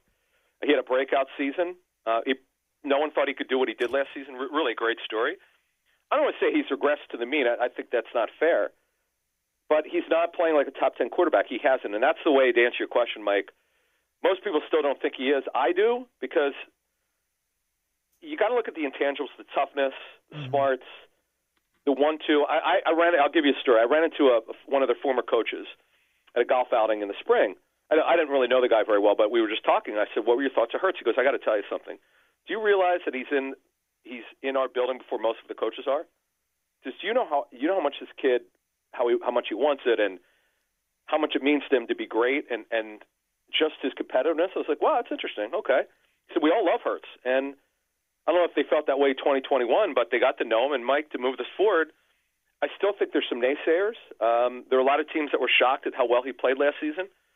So I, I, I think we still have to understand that it is year three in the system, year three in the start as a starter. Yes, you're right. He's been inconsistent, but it's not like he's been Carson Wentz regression bad. That's not even close to that. And, and quite frankly, I, be, I believe a lot in Nick Sirianni as a head coach. But he's just going to have to look at the at, at their their offensive scheme and and and broaden it up a little bit. But also Hurts. Look, Hurts has a part of this. Mechanics, I'm told uh, from tape study from multiple people I've, I've asked, who I really trust, mechanics have gotten away from a little bit. Uh, they need to continue to help him, and they are. They're, trying to get the out of his hands a little faster, and that's smart. But uh, look, the bottom line is, Mike, he's not as good as he was last year. We all know that. But this is not. A, I don't call this a big regression. Has he regressed a little bit? Yes. I'm not really worried about him. I'd be way more worried about the defense. Yeah, you know it's it's interesting, Adam. Just to follow up on that quickly, that's always been my position on Hurts is that there's going to be a little less appreciation for him now than there would have been if he were a quarterback in say 1982. You know, which goes to your point about the intangibles, right? He's a terrific leader. He's in the building before everybody else. And so much of our analysis and coverage of the NFL now is about how the position is played from a technical standpoint and statistically how does the quarterback produce that sometimes the stuff that makes Jalen really really good is overlooked. Yeah, that helps him become better than most people thought, Mike, because he's always known. I can't speak for him; I don't know him, but talking to people graded him for the draft, he, people knew that he wasn't really gifted as a passer, but with hard work and discipline and, and the one-two, he is this one-two to be great. That that I could tell you from behind the scenes that I've definitely learned from people close to the situation. And me, I, I and, and I know people didn't think I was right. I, I turned out to be right about this. I said being a coach's son matters. Mm-hmm. You're not always going to be right about that stuff because look, if the kid's entitled, he's not, by the way. But if a player's entitled because his dad was a coach, he doesn't, and he just thinks it could come to him, then it's not going to work. But this kid, it, it, he's got a chip on his shoulder. I don't think there's any doubt about that. Now the other question is, Mike, as we move forward here, can they get him anywhere close to where he was last year? We're not there yet. We've seen flashes, but tomorrow's game against the Cardinals will give them that opportunity because they have the worst defense in football statistically, and this isn't a great stat that someone in advanced scouting gave to me from a for, for, uh, another team. So, do you realize that the Cardinals have only three starters left on defense at open week one. That's embarrassing. I mean, that's that's bad. Mm-hmm. Yeah.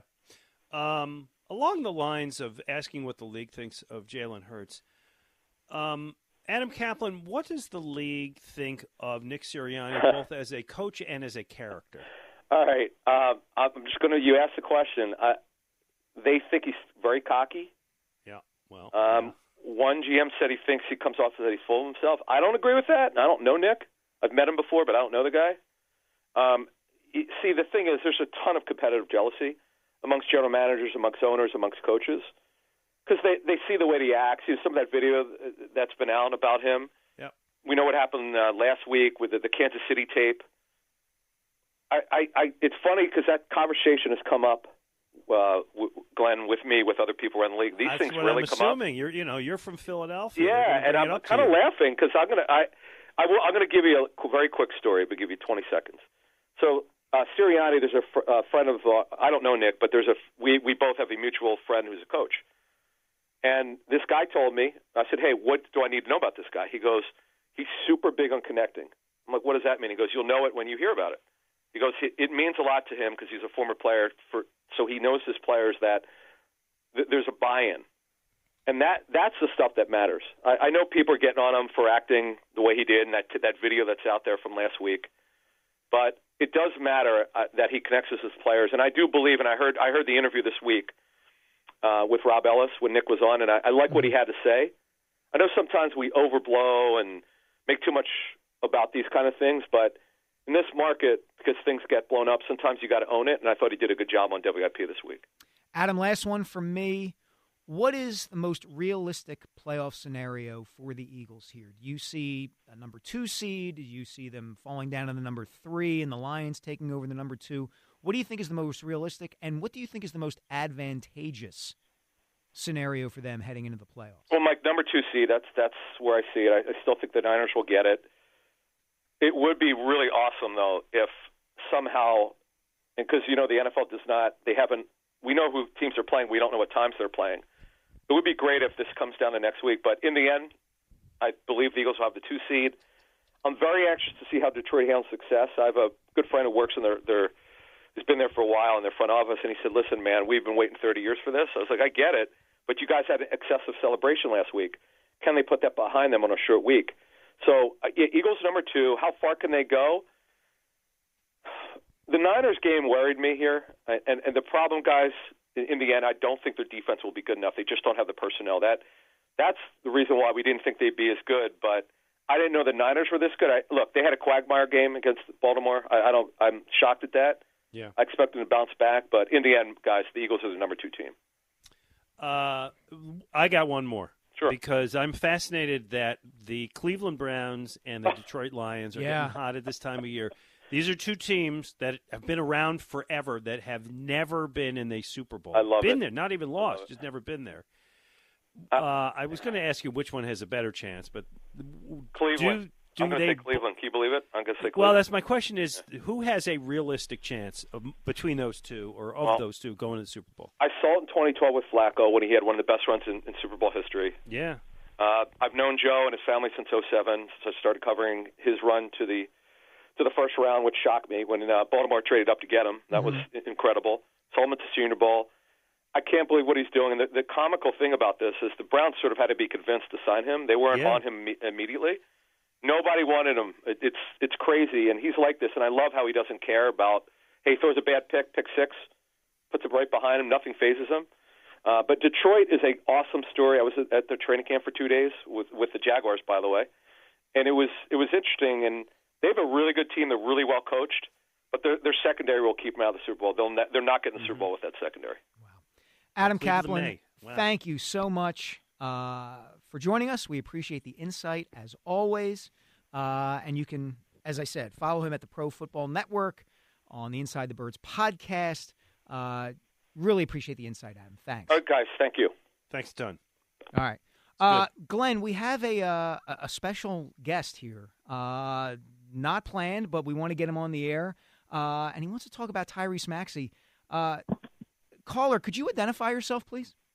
Hey man, hey, I just wanted, to, I just wanted to say, I just wanted to say, hey, you know, because Maxey is doing really good right now. You know what I'm saying? And I remember last year, everybody like, man, I don't know what we do with J- James Harden, and you know, it's cool. It was all, but I was like, give him a chance. And man, I'm just happy that it's happening for him. So, That's all. Just, so for everybody who hasn't for everybody who hasn't figured it out already, this is Brandon Graham on the line, uh, wanting to weigh in on the Sixers. BG, your Mm-hmm. thoughts your thoughts on Tyrese's rise here, real quick, because you clearly are a fan. Oh yeah, man. I could see the hunger. You know what I'm saying? And all it was was just like people believing and giving them a real shot. Like, you know, it's something different about going into the off season, coming into the season, knowing that they're gonna give you a shot and you know this your one time, you know, uh, to really let them know. And I'm just, I just was happy for him, man. I'm just happy for him. You know, happy for the team because you know they they all playing well together, and you know I know that it's all about the chemistry, and I just feel like with that opportunity, you know, he's seizing it. So just wanted to give him appreciation, uh, love, love, you know, speech real quick. it, it, listen, Brandon, it's so nice that that you call. We appreciate. We know you're a listener, and we love when you are on uh, 94 WIP. M- Mike and I are doing a thing today where we're kind of picking some categories, and one was most likely to be the next superstar. He's got Maxey. Because I, I took Jalen Carter. I'm going to stick with Okay. that. I think your I like teammate on the defensive line is going to be a star. Uh, and one other one we had because I do kind of want your your input on this was most most clutch athlete in town. Uh, Mike took Zack Wheeler of the Phillies, who was great. I took Jake Elliott, and I just you know I know you could speak to Jake Elliott in the clutch over the years. Oh yeah, man. I mean, it don't seem like he got a nerve in his body. You know the way he be just out.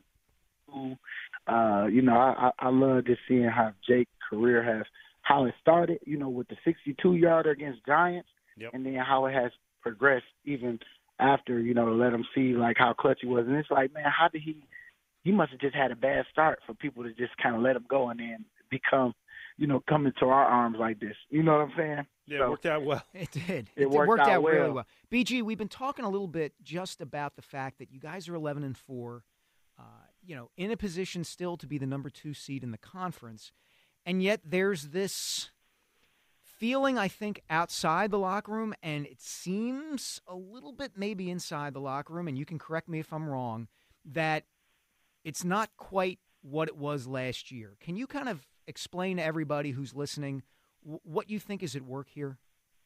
Well, you know what? Every year, like I say, it's always different, man. As much as we got similar guys here from last year, and it's a lot uh, of you know familiar faces.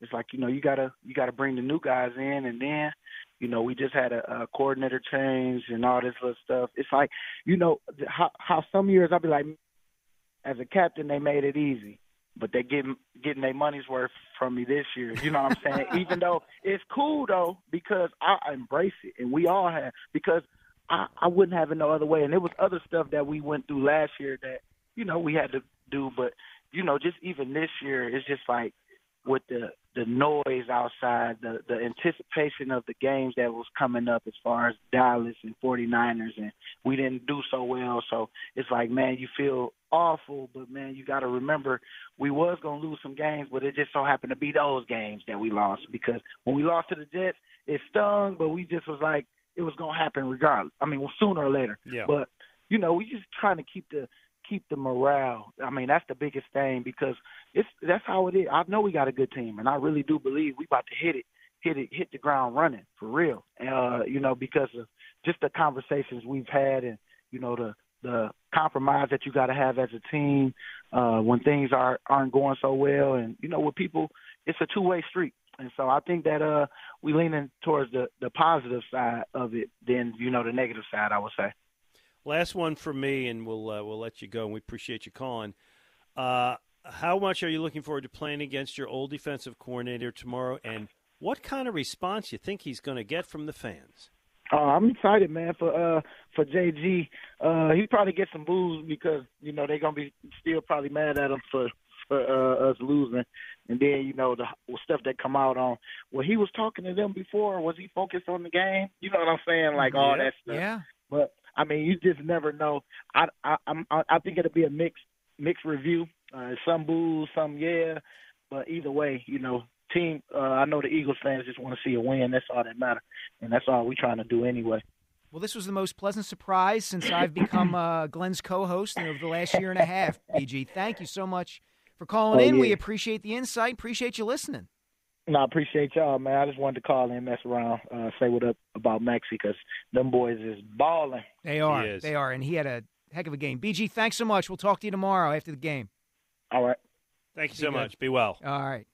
That was a lovely surprise there, Glen. He's like one of the all-time uh, great characters in this town. First of all, he's he's a great player. Will be in the Eagles Ring of Honor eventually, but and a hero of the Super Bowl. But also just like one of the most genuine, uh, fan-friendly, media-friendly athletes we've had over forever. Yeah, we've been spoiled over the last decade plus to have him and Jason Kelce and Lane Johnson and you know to a lesser degree Fletcher Cox. Um, you know they've been they've been great to deal with and what you know through good or through bad for this franchise. Um, they're always willing to weigh in and uh, we appreciate Brandon calling in. So, well, I, I was just going to say, just to give listeners kind of just a little look behind the scenes, like you guys are interviewing Adam Caplan and Brandon Graham pops up on the screen, which is not the first time this has happened, but I was like, did we book him as a guest and I forgot to call? Like, who knows? Like, your producer brain starts, Right. you know, circling, and Did I'm I like, screw up? Eh, did I screw up? And I pick up the phone. He's like, "No, like I wasn't scheduled. I just saw that Sixers game last night, and Maxey's playing awesome. I want to get in with the guys." I'm like, "Like you're a caller,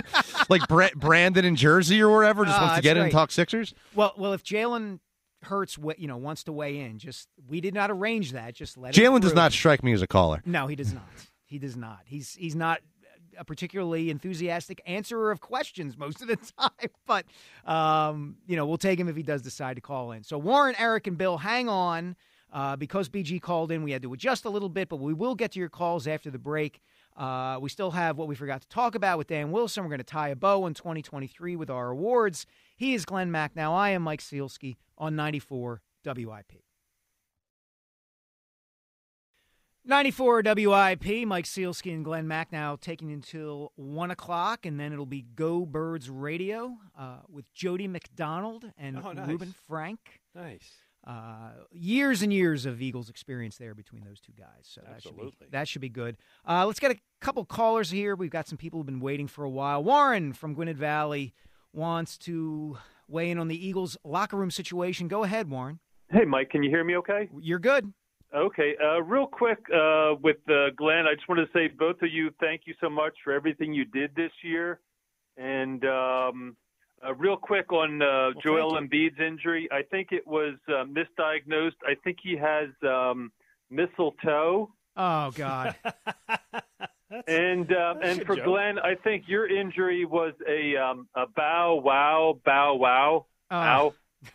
All right, now we're getting carried away. The- Mel Brooks, you are not, Warren. I'm well, just wait saying. a minute. All right, all right. Here's my last one on the Eagles, but it's not so funny. I wanted to piggyback on what Jeff McLane was saying about Nick Sirianni being his job being safe, and then he he he said maybe not, and uh, I'm leaning on maybe not because I think um, the problem starts and ends with Nick Sirianni. Um, I think Shane Steichen um, uh, was kind of like the glue that kept the offense together last year. And when Nick says it's his offense, and um, without Jonathan Gannon holding the the defense together and there being instability there, I, I think that Nick's job is not safe for next year. And I think he does not put a very good face on our team as far as professionalism goes. And um, I, I think if if any other uh, veteran coach was here, like Dick Vermeil, he wouldn't stand for this this locker room um, discontent, and he would have this whole thing worked out uh, where this is not. And did, I Well, believe we, got to run, but here we thanks, go, I, I know. You, Thanks, But Warren. that- it- Sorry. It, kind of yeah. He had a Didn't lot mean- to say. he Listen, did. he's a good caller. He had a lot to say. Yeah.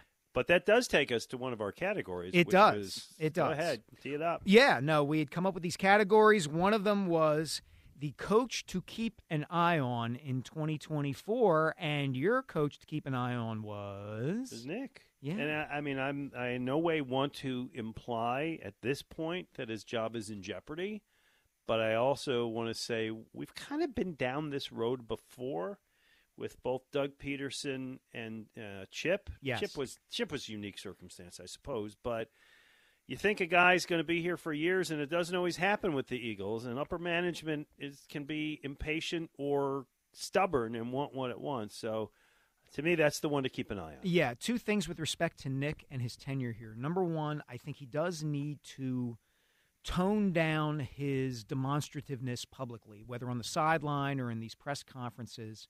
Uh, I just think it would make life easier for him if he if he toned it down a little bit, uh, both around the league and I think within the market to a certain degree. And the other thing is, I think the other thing to keep an eye on with respect to Nick is his relationship with Jalen and Hurts's development. I think that was the last straw that kind of broke the camel's back for Doug here. It wasn't just that Doug, you know, wanted to keep certain assistant coaches and wanted to exercise more power in the wake of him winning the Super Bowl. It was also that Carson Wentz was regressing. And if Carson Wentz wasn't going to be here anymore and wasn't taking steps forward with Doug Pederson as the head coach, it made it easier for the Eagles to say goodbye to Doug. So that's something that, that I think Sirianni has to be cognizant of. My coach to watch, Glen, is not among the four major sports, professional sports franchises in town. My coach to watch is Villanova's Kyle Neptune. Mm. If you remember last Yeah. year, Villanova did not make the NCAA tournament for the first time in a long time. Uh, now they're off to a better start this season. They are nine and four. They are two and zero in the Big East. Three of their four losses have come to City Six slash Big Five teams. Yeah. Uh, so that's probably you know warmed up things under the seat of Kyle's pants a little bit as far as the alumni and donors go. Um, and I think Villanova is going to be pretty good, but you know it's going to be hard anytime you're replacing a legend, and he is replacing a legend in Jay Wright. I don't think his job is in jeopardy, but I do think you're going to hear some things from Nova fans about Kyle Neptune. So that's No my take. disagreement. All No disagreement. Yeah. Uh, Eric from Maryland wants to uh, talk about the Eagles' playoff hopes. Go ahead, Eric. Hey, good good good afternoon, fellas. Um, a happy New Year to you. You too, Eric. When it when it comes up, um, yeah, uh, you guys have been talking a lot all, all day about you know um, this the seeding possibilities, and for me, it doesn't really matter how the Eagles go into the to the playoffs because I just don't see them being able to match up well with the Rams or the Lions as far as the secondary is concerned. You know, the the thing that bothers me, or one thing that I notice a lot, um, when teams are playing the Eagles, Jalen Hurts gets a lot of his balls batted. Okay, and you know the, the adage has always been if you're not going to get home, get your hands up. And I don't notice the Eagles ever doing that to any other quarterbacks. As much as they don't get home, they don't put their hands up either. Yeah, it, it certainly seems it happens a lot to Jalen, Eric. You're right about that. And and there does seem to be a lack of synchronicity uh, between the defensive line and the secondary. That if you're going to come after the opposing quarterback, then your cornerbacks ought to be playing press coverage at the same time uh, to make it harder for the opposing quarterback to make a decision about where to go with the ball. And sometimes it seems the Eagles bring the house, you know, on those rare occasions where Yeah. they do, and the quarterback is still able to get the ball out. We saw that with Sam Howell, for instance, from Washington uh, Right, earlier this right. season. So I, Yeah. I think that um, one of the things, the biggest things as well, you guys mentioned it earlier. I think the Eagles' defensive line really misses Hargrave because I think they saw or projected Carter coming in as a rookie, uh, Davis ascending into his sev- second year as being somewhat, you know, comparable to replace Hargrave. I'm not saying production because neither one of those guys, I think, are going to be high sack guys, but they definitely miss that inside presence. And uh, my last thing for you, Glen, is my father tore his rotator cuff completely by swatting a fly. Oh my gosh, we don't mean to laugh at your father, Eric, but my goodness. Yeah. So That's a hefty you know, my, my dad there. is a little bit older than you, Glen, but when I heard your story, I was like, that reminds me of dad. Like last year, he he tore his rotator cuffs completely trying to swat a fly. Yeah, Thanks, I- guys. Oh, thank thanks, Eric. Appreciate much. the Yeah, call. I, I, I said it earlier. I, I, I, I didn't tear, thank goodness, but I pulled my hamstring Thursday night, taking a bow at the end of the play. So Hey, that's pretty embarrassing. You know, one of these days when it's a really slow time of year, Glen, we should do the wackiest injuries in sports Yeah, history. they're always good ones. Yeah. You know, uh, Mickey Tettleton, I remember a catcher for the Athletics and Tigers once landed on the disabled list by tying his shoes too tight. That was one that, that land, always stayed in my memory for years. Trevor years. Hoffman's brother, Glenn Hoffman, was an infielder. You Mhm. Remember him? Yep. He went on the DL because he ate chili peppers and then put in contact lenses and blinded himself. and blinded himself. Oh and my he had gosh! to go on the DL. Yeah. Uh, Bill from Mercerville wants to talk about the Flyers, which we haven't had a chance to talk about yet. Go ahead, Bill. Listen, you're saving the best for last. The Right. Flyers. How much better does it get with this team? I mean, look, again, nice and easy. It's enjoyable. They're fun to watch. You actually stay up late to watch them on the West Coast, not like last year. It's exciting, and I love the, what Tortorella's done. He's got the team playing well together. If they ever figure out the power play, who knows? Maybe there is a playoff chance. Yeah, you know, I think you're right, Bill, and thanks very much for the call. We got to get to a break, uh, Glen. But they have become a fun team to watch in the Philly way that teams can be fun to watch, right? They're exceeding expectations. That- bingo. They they That's play it. hard every night. They do. And if they make the playoffs, people will be relatively happy. well coached, um, young. Well, not entirely young, but youngish. Mhm. Uh, and yes, they are. It's it's refreshing because expectations are low. They can go out to the West Coast, lose a shootout, and it's like, hey, you know, they got into a shootout. That's right. Which, by the way, one of your awards, and let's just do this best good vibes move of 2023. I, I think we're both on the same page on that one. Yeah, I think we are. Um, before we unveil the winner, I know Dan had a clip that he wanted to play real quick to kind of give it away.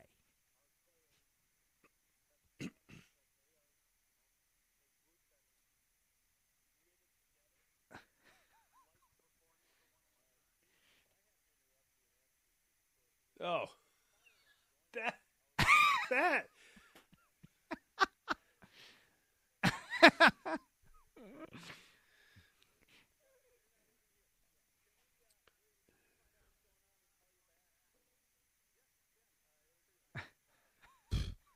Thanks, Dan, for pulling that one. Yeah, up. I don't that- think- That's that's Jonesy's moment of the year. I, I don't think that moment was our good vibes of the year No. because we had to evacuate the studio for fear that it was going to burn down. There was actually right. There was like a little fire in the building on the the kitchen and the second floor. or yeah, there something. was an actual fire. It wasn't a, a prank. It wasn't a drill. It was an actual fire, and we stood outside for about forty minutes.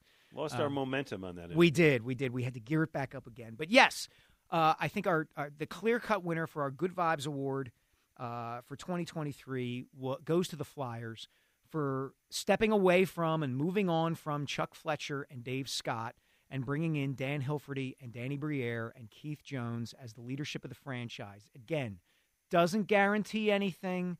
They have to make smart decisions from a hockey standpoint, but just the energy and the good feeling that they've brought back to the franchise after a long time, to me, Glen makes this a clear cut choice. No doubt. Yeah. So, anyway, we got a little bit of time left. We're going to hit a break here. We're going to come back with uh, what we forgot to talk about with Dan Wilson. We can get another call or two in. Uh, if you can be quick about it at 215 592 9494. With Glen Macnow, I am Mike Sielski on 94 WIP. Mike Sielski and Glen Macnow closing it out here on 94 WIP. Go Birds Radio coming up in a couple of minutes with Jody McDonald and Reuben Frank. Uh, Glen, some some bad news, some sad news from the world of entertainment. Tom Wilkinson, the actor, uh, Yeah. maybe best known for Michael Clayton and the John Adams miniseries on HBO and Batman Begins, has passed away. He's died today at age 75. So. Oof. Young, good classic actor. Yeah, terrific actor. Um, we're going to go right to what we forgot to talk about. So, Dan Wilson, please take us there. Yes, so we'll start with maybe the news in the NFL this week, probably the NFL uh, news in the NFL this week.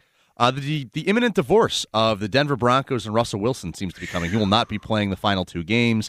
Seemed like they attempted to restructure earlier in the season. They played it out uh, following their Christmas Eve loss to the Patriots.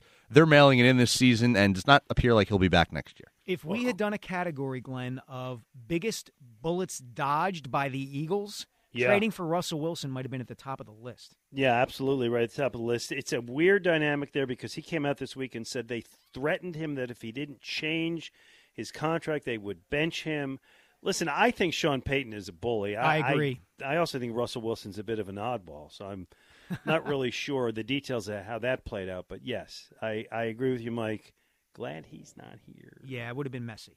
Uh, number two, today's like the heyday of birthdays, both in the sports and the entertainment world. My Uh, all-time favorite player as a kid. I'm not sure where you're going with that. Come on, Jewish fella. Whose birthday? Oh, Sandy Koufax. Hello. Yes. Sa- well, first- Sandy Koufax. I didn't even have so forgot about Koufax. Hello. That was my, the first baseball player I ever loved as, Sa- a, as an eight-year-old. Sandy Koufax, LeBron James, Tiger Woods. Uh, I really thought Carson Wentz was going to be great because today's his birthday too. Uh, that was kind of a bummer. Um, That's like the Sesame Street. Which one of these doesn't belong? yes, yeah. Tiger, Tiger Woods, Sandy Koufax. Koufax, LeBron James, Carson. Carson Wentz. I- I- insert sad trombone sound effect here. Oh man. What else we got, Dan? Uh, and then the last thing, uh, I don't know if you saw, it's just kind of a fun one. So it is obviously college football bowl season. We're going to have like the real games. The big boys play on New Year's Day uh, in the semifinal games, the college football semifinal games. But this week we had the Pop Tart Bowl, and social media just ate it up. Did you guys see the trophy presentation? I, when the Pop Tart went down in the toaster. Yes. it was beautiful. That was And the trophy. It was great. Pop-Tart. It was it was a real Pop Tart. It That was, great, and and what they did in dressing the Pop Tart as the frosted strawberry Pop Tart, that's the way to go. That is a top two Pop Tart, Oh, frosted no. strawberry. Absolutely. I think Oh, there's that's so- good debate for a future date. Oh, s'mores is the is the, my number one. S'mores Pop Tart is top of the uh, list, and then frosted strawberries number two. All right, I go cinnamon, and then the, the chocolate one is great. But this seems like a, a good show con- content for a week, a slow week. Well, I was going to. I think the way to do these obscure bowl games, this, the Cheez It Bowl, whatever, is to just lean into it and have an obscure trophy presentation Yeah. like that. Yeah, like that's how you market it. Yeah, it absolutely is because these teams, I mean, the players are, but the teams aren't really taking them that seriously either. No. I mean, you know, so many uh, terrific players are not playing in the bowl games because they don't want to ruin their draft status. They want to get injured. One coach took off to focus on recruiting. I mean, it's a joke, It- but it it's really funny. Uh, and then two quick things I want to get in Yes. here. One, Eric Allen is a finalist, finally, for the Pro Football Hall of Fame. Uh, the former Eagle cornerback really deserves it, and I hope this is a year that we get another Eagle in. And then the second thing is, guess who's hosting a show tomorrow night on 94 WIP? I'm going to guess and say that it is Dan Wilson and Ben Kenny together. Yes.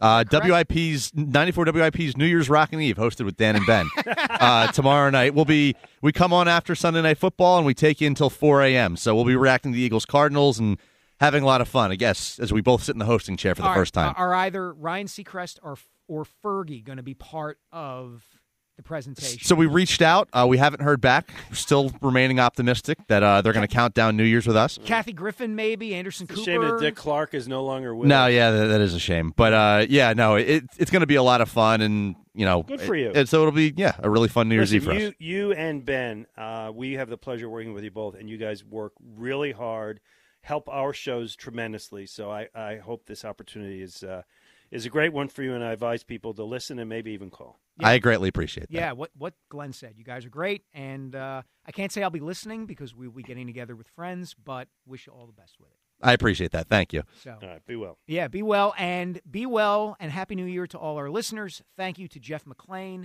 to Adam Caplan, and most surprisingly, Brandon Graham for joining us today. Thanks for everybody who, to everyone who called in. Again, Go Birds Radio coming up at one o'clock with Jody McDonald and Reuben Frank. For Glen Macnow, I'm Mike Sielski. Thanks so much for listening to WIP.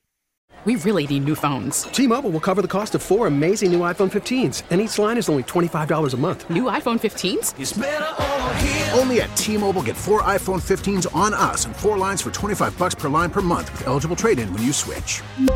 Minimum of four lines for $25 per line per month with auto pay discount using debit or bank account. $5 more per line without auto pay, plus taxes and fees. Phone fee at 24 monthly bill credits for all well qualified customers. Contact us before canceling account to continue bill credits or credit stop and balance on required finance agreement due. $35 per line connection charge apply. Ctmobile.com. Protect your vehicle's engine with a full synthetic oil change and save with Mobil 1 at O'Reilly Auto Parts. Purchase five quarts of Mobil 1 full synthetic motor oil and receive a $10 O'Reilly gift card after rebate. See store for details. With your Mobil 1 purchase, you'll also receive two times points during O Rewards Bonus Points Month at O'Reilly Auto Parts. Oh, oh, oh, O'Reilly Auto Parts. Baseball is back, and so is MLB.tv.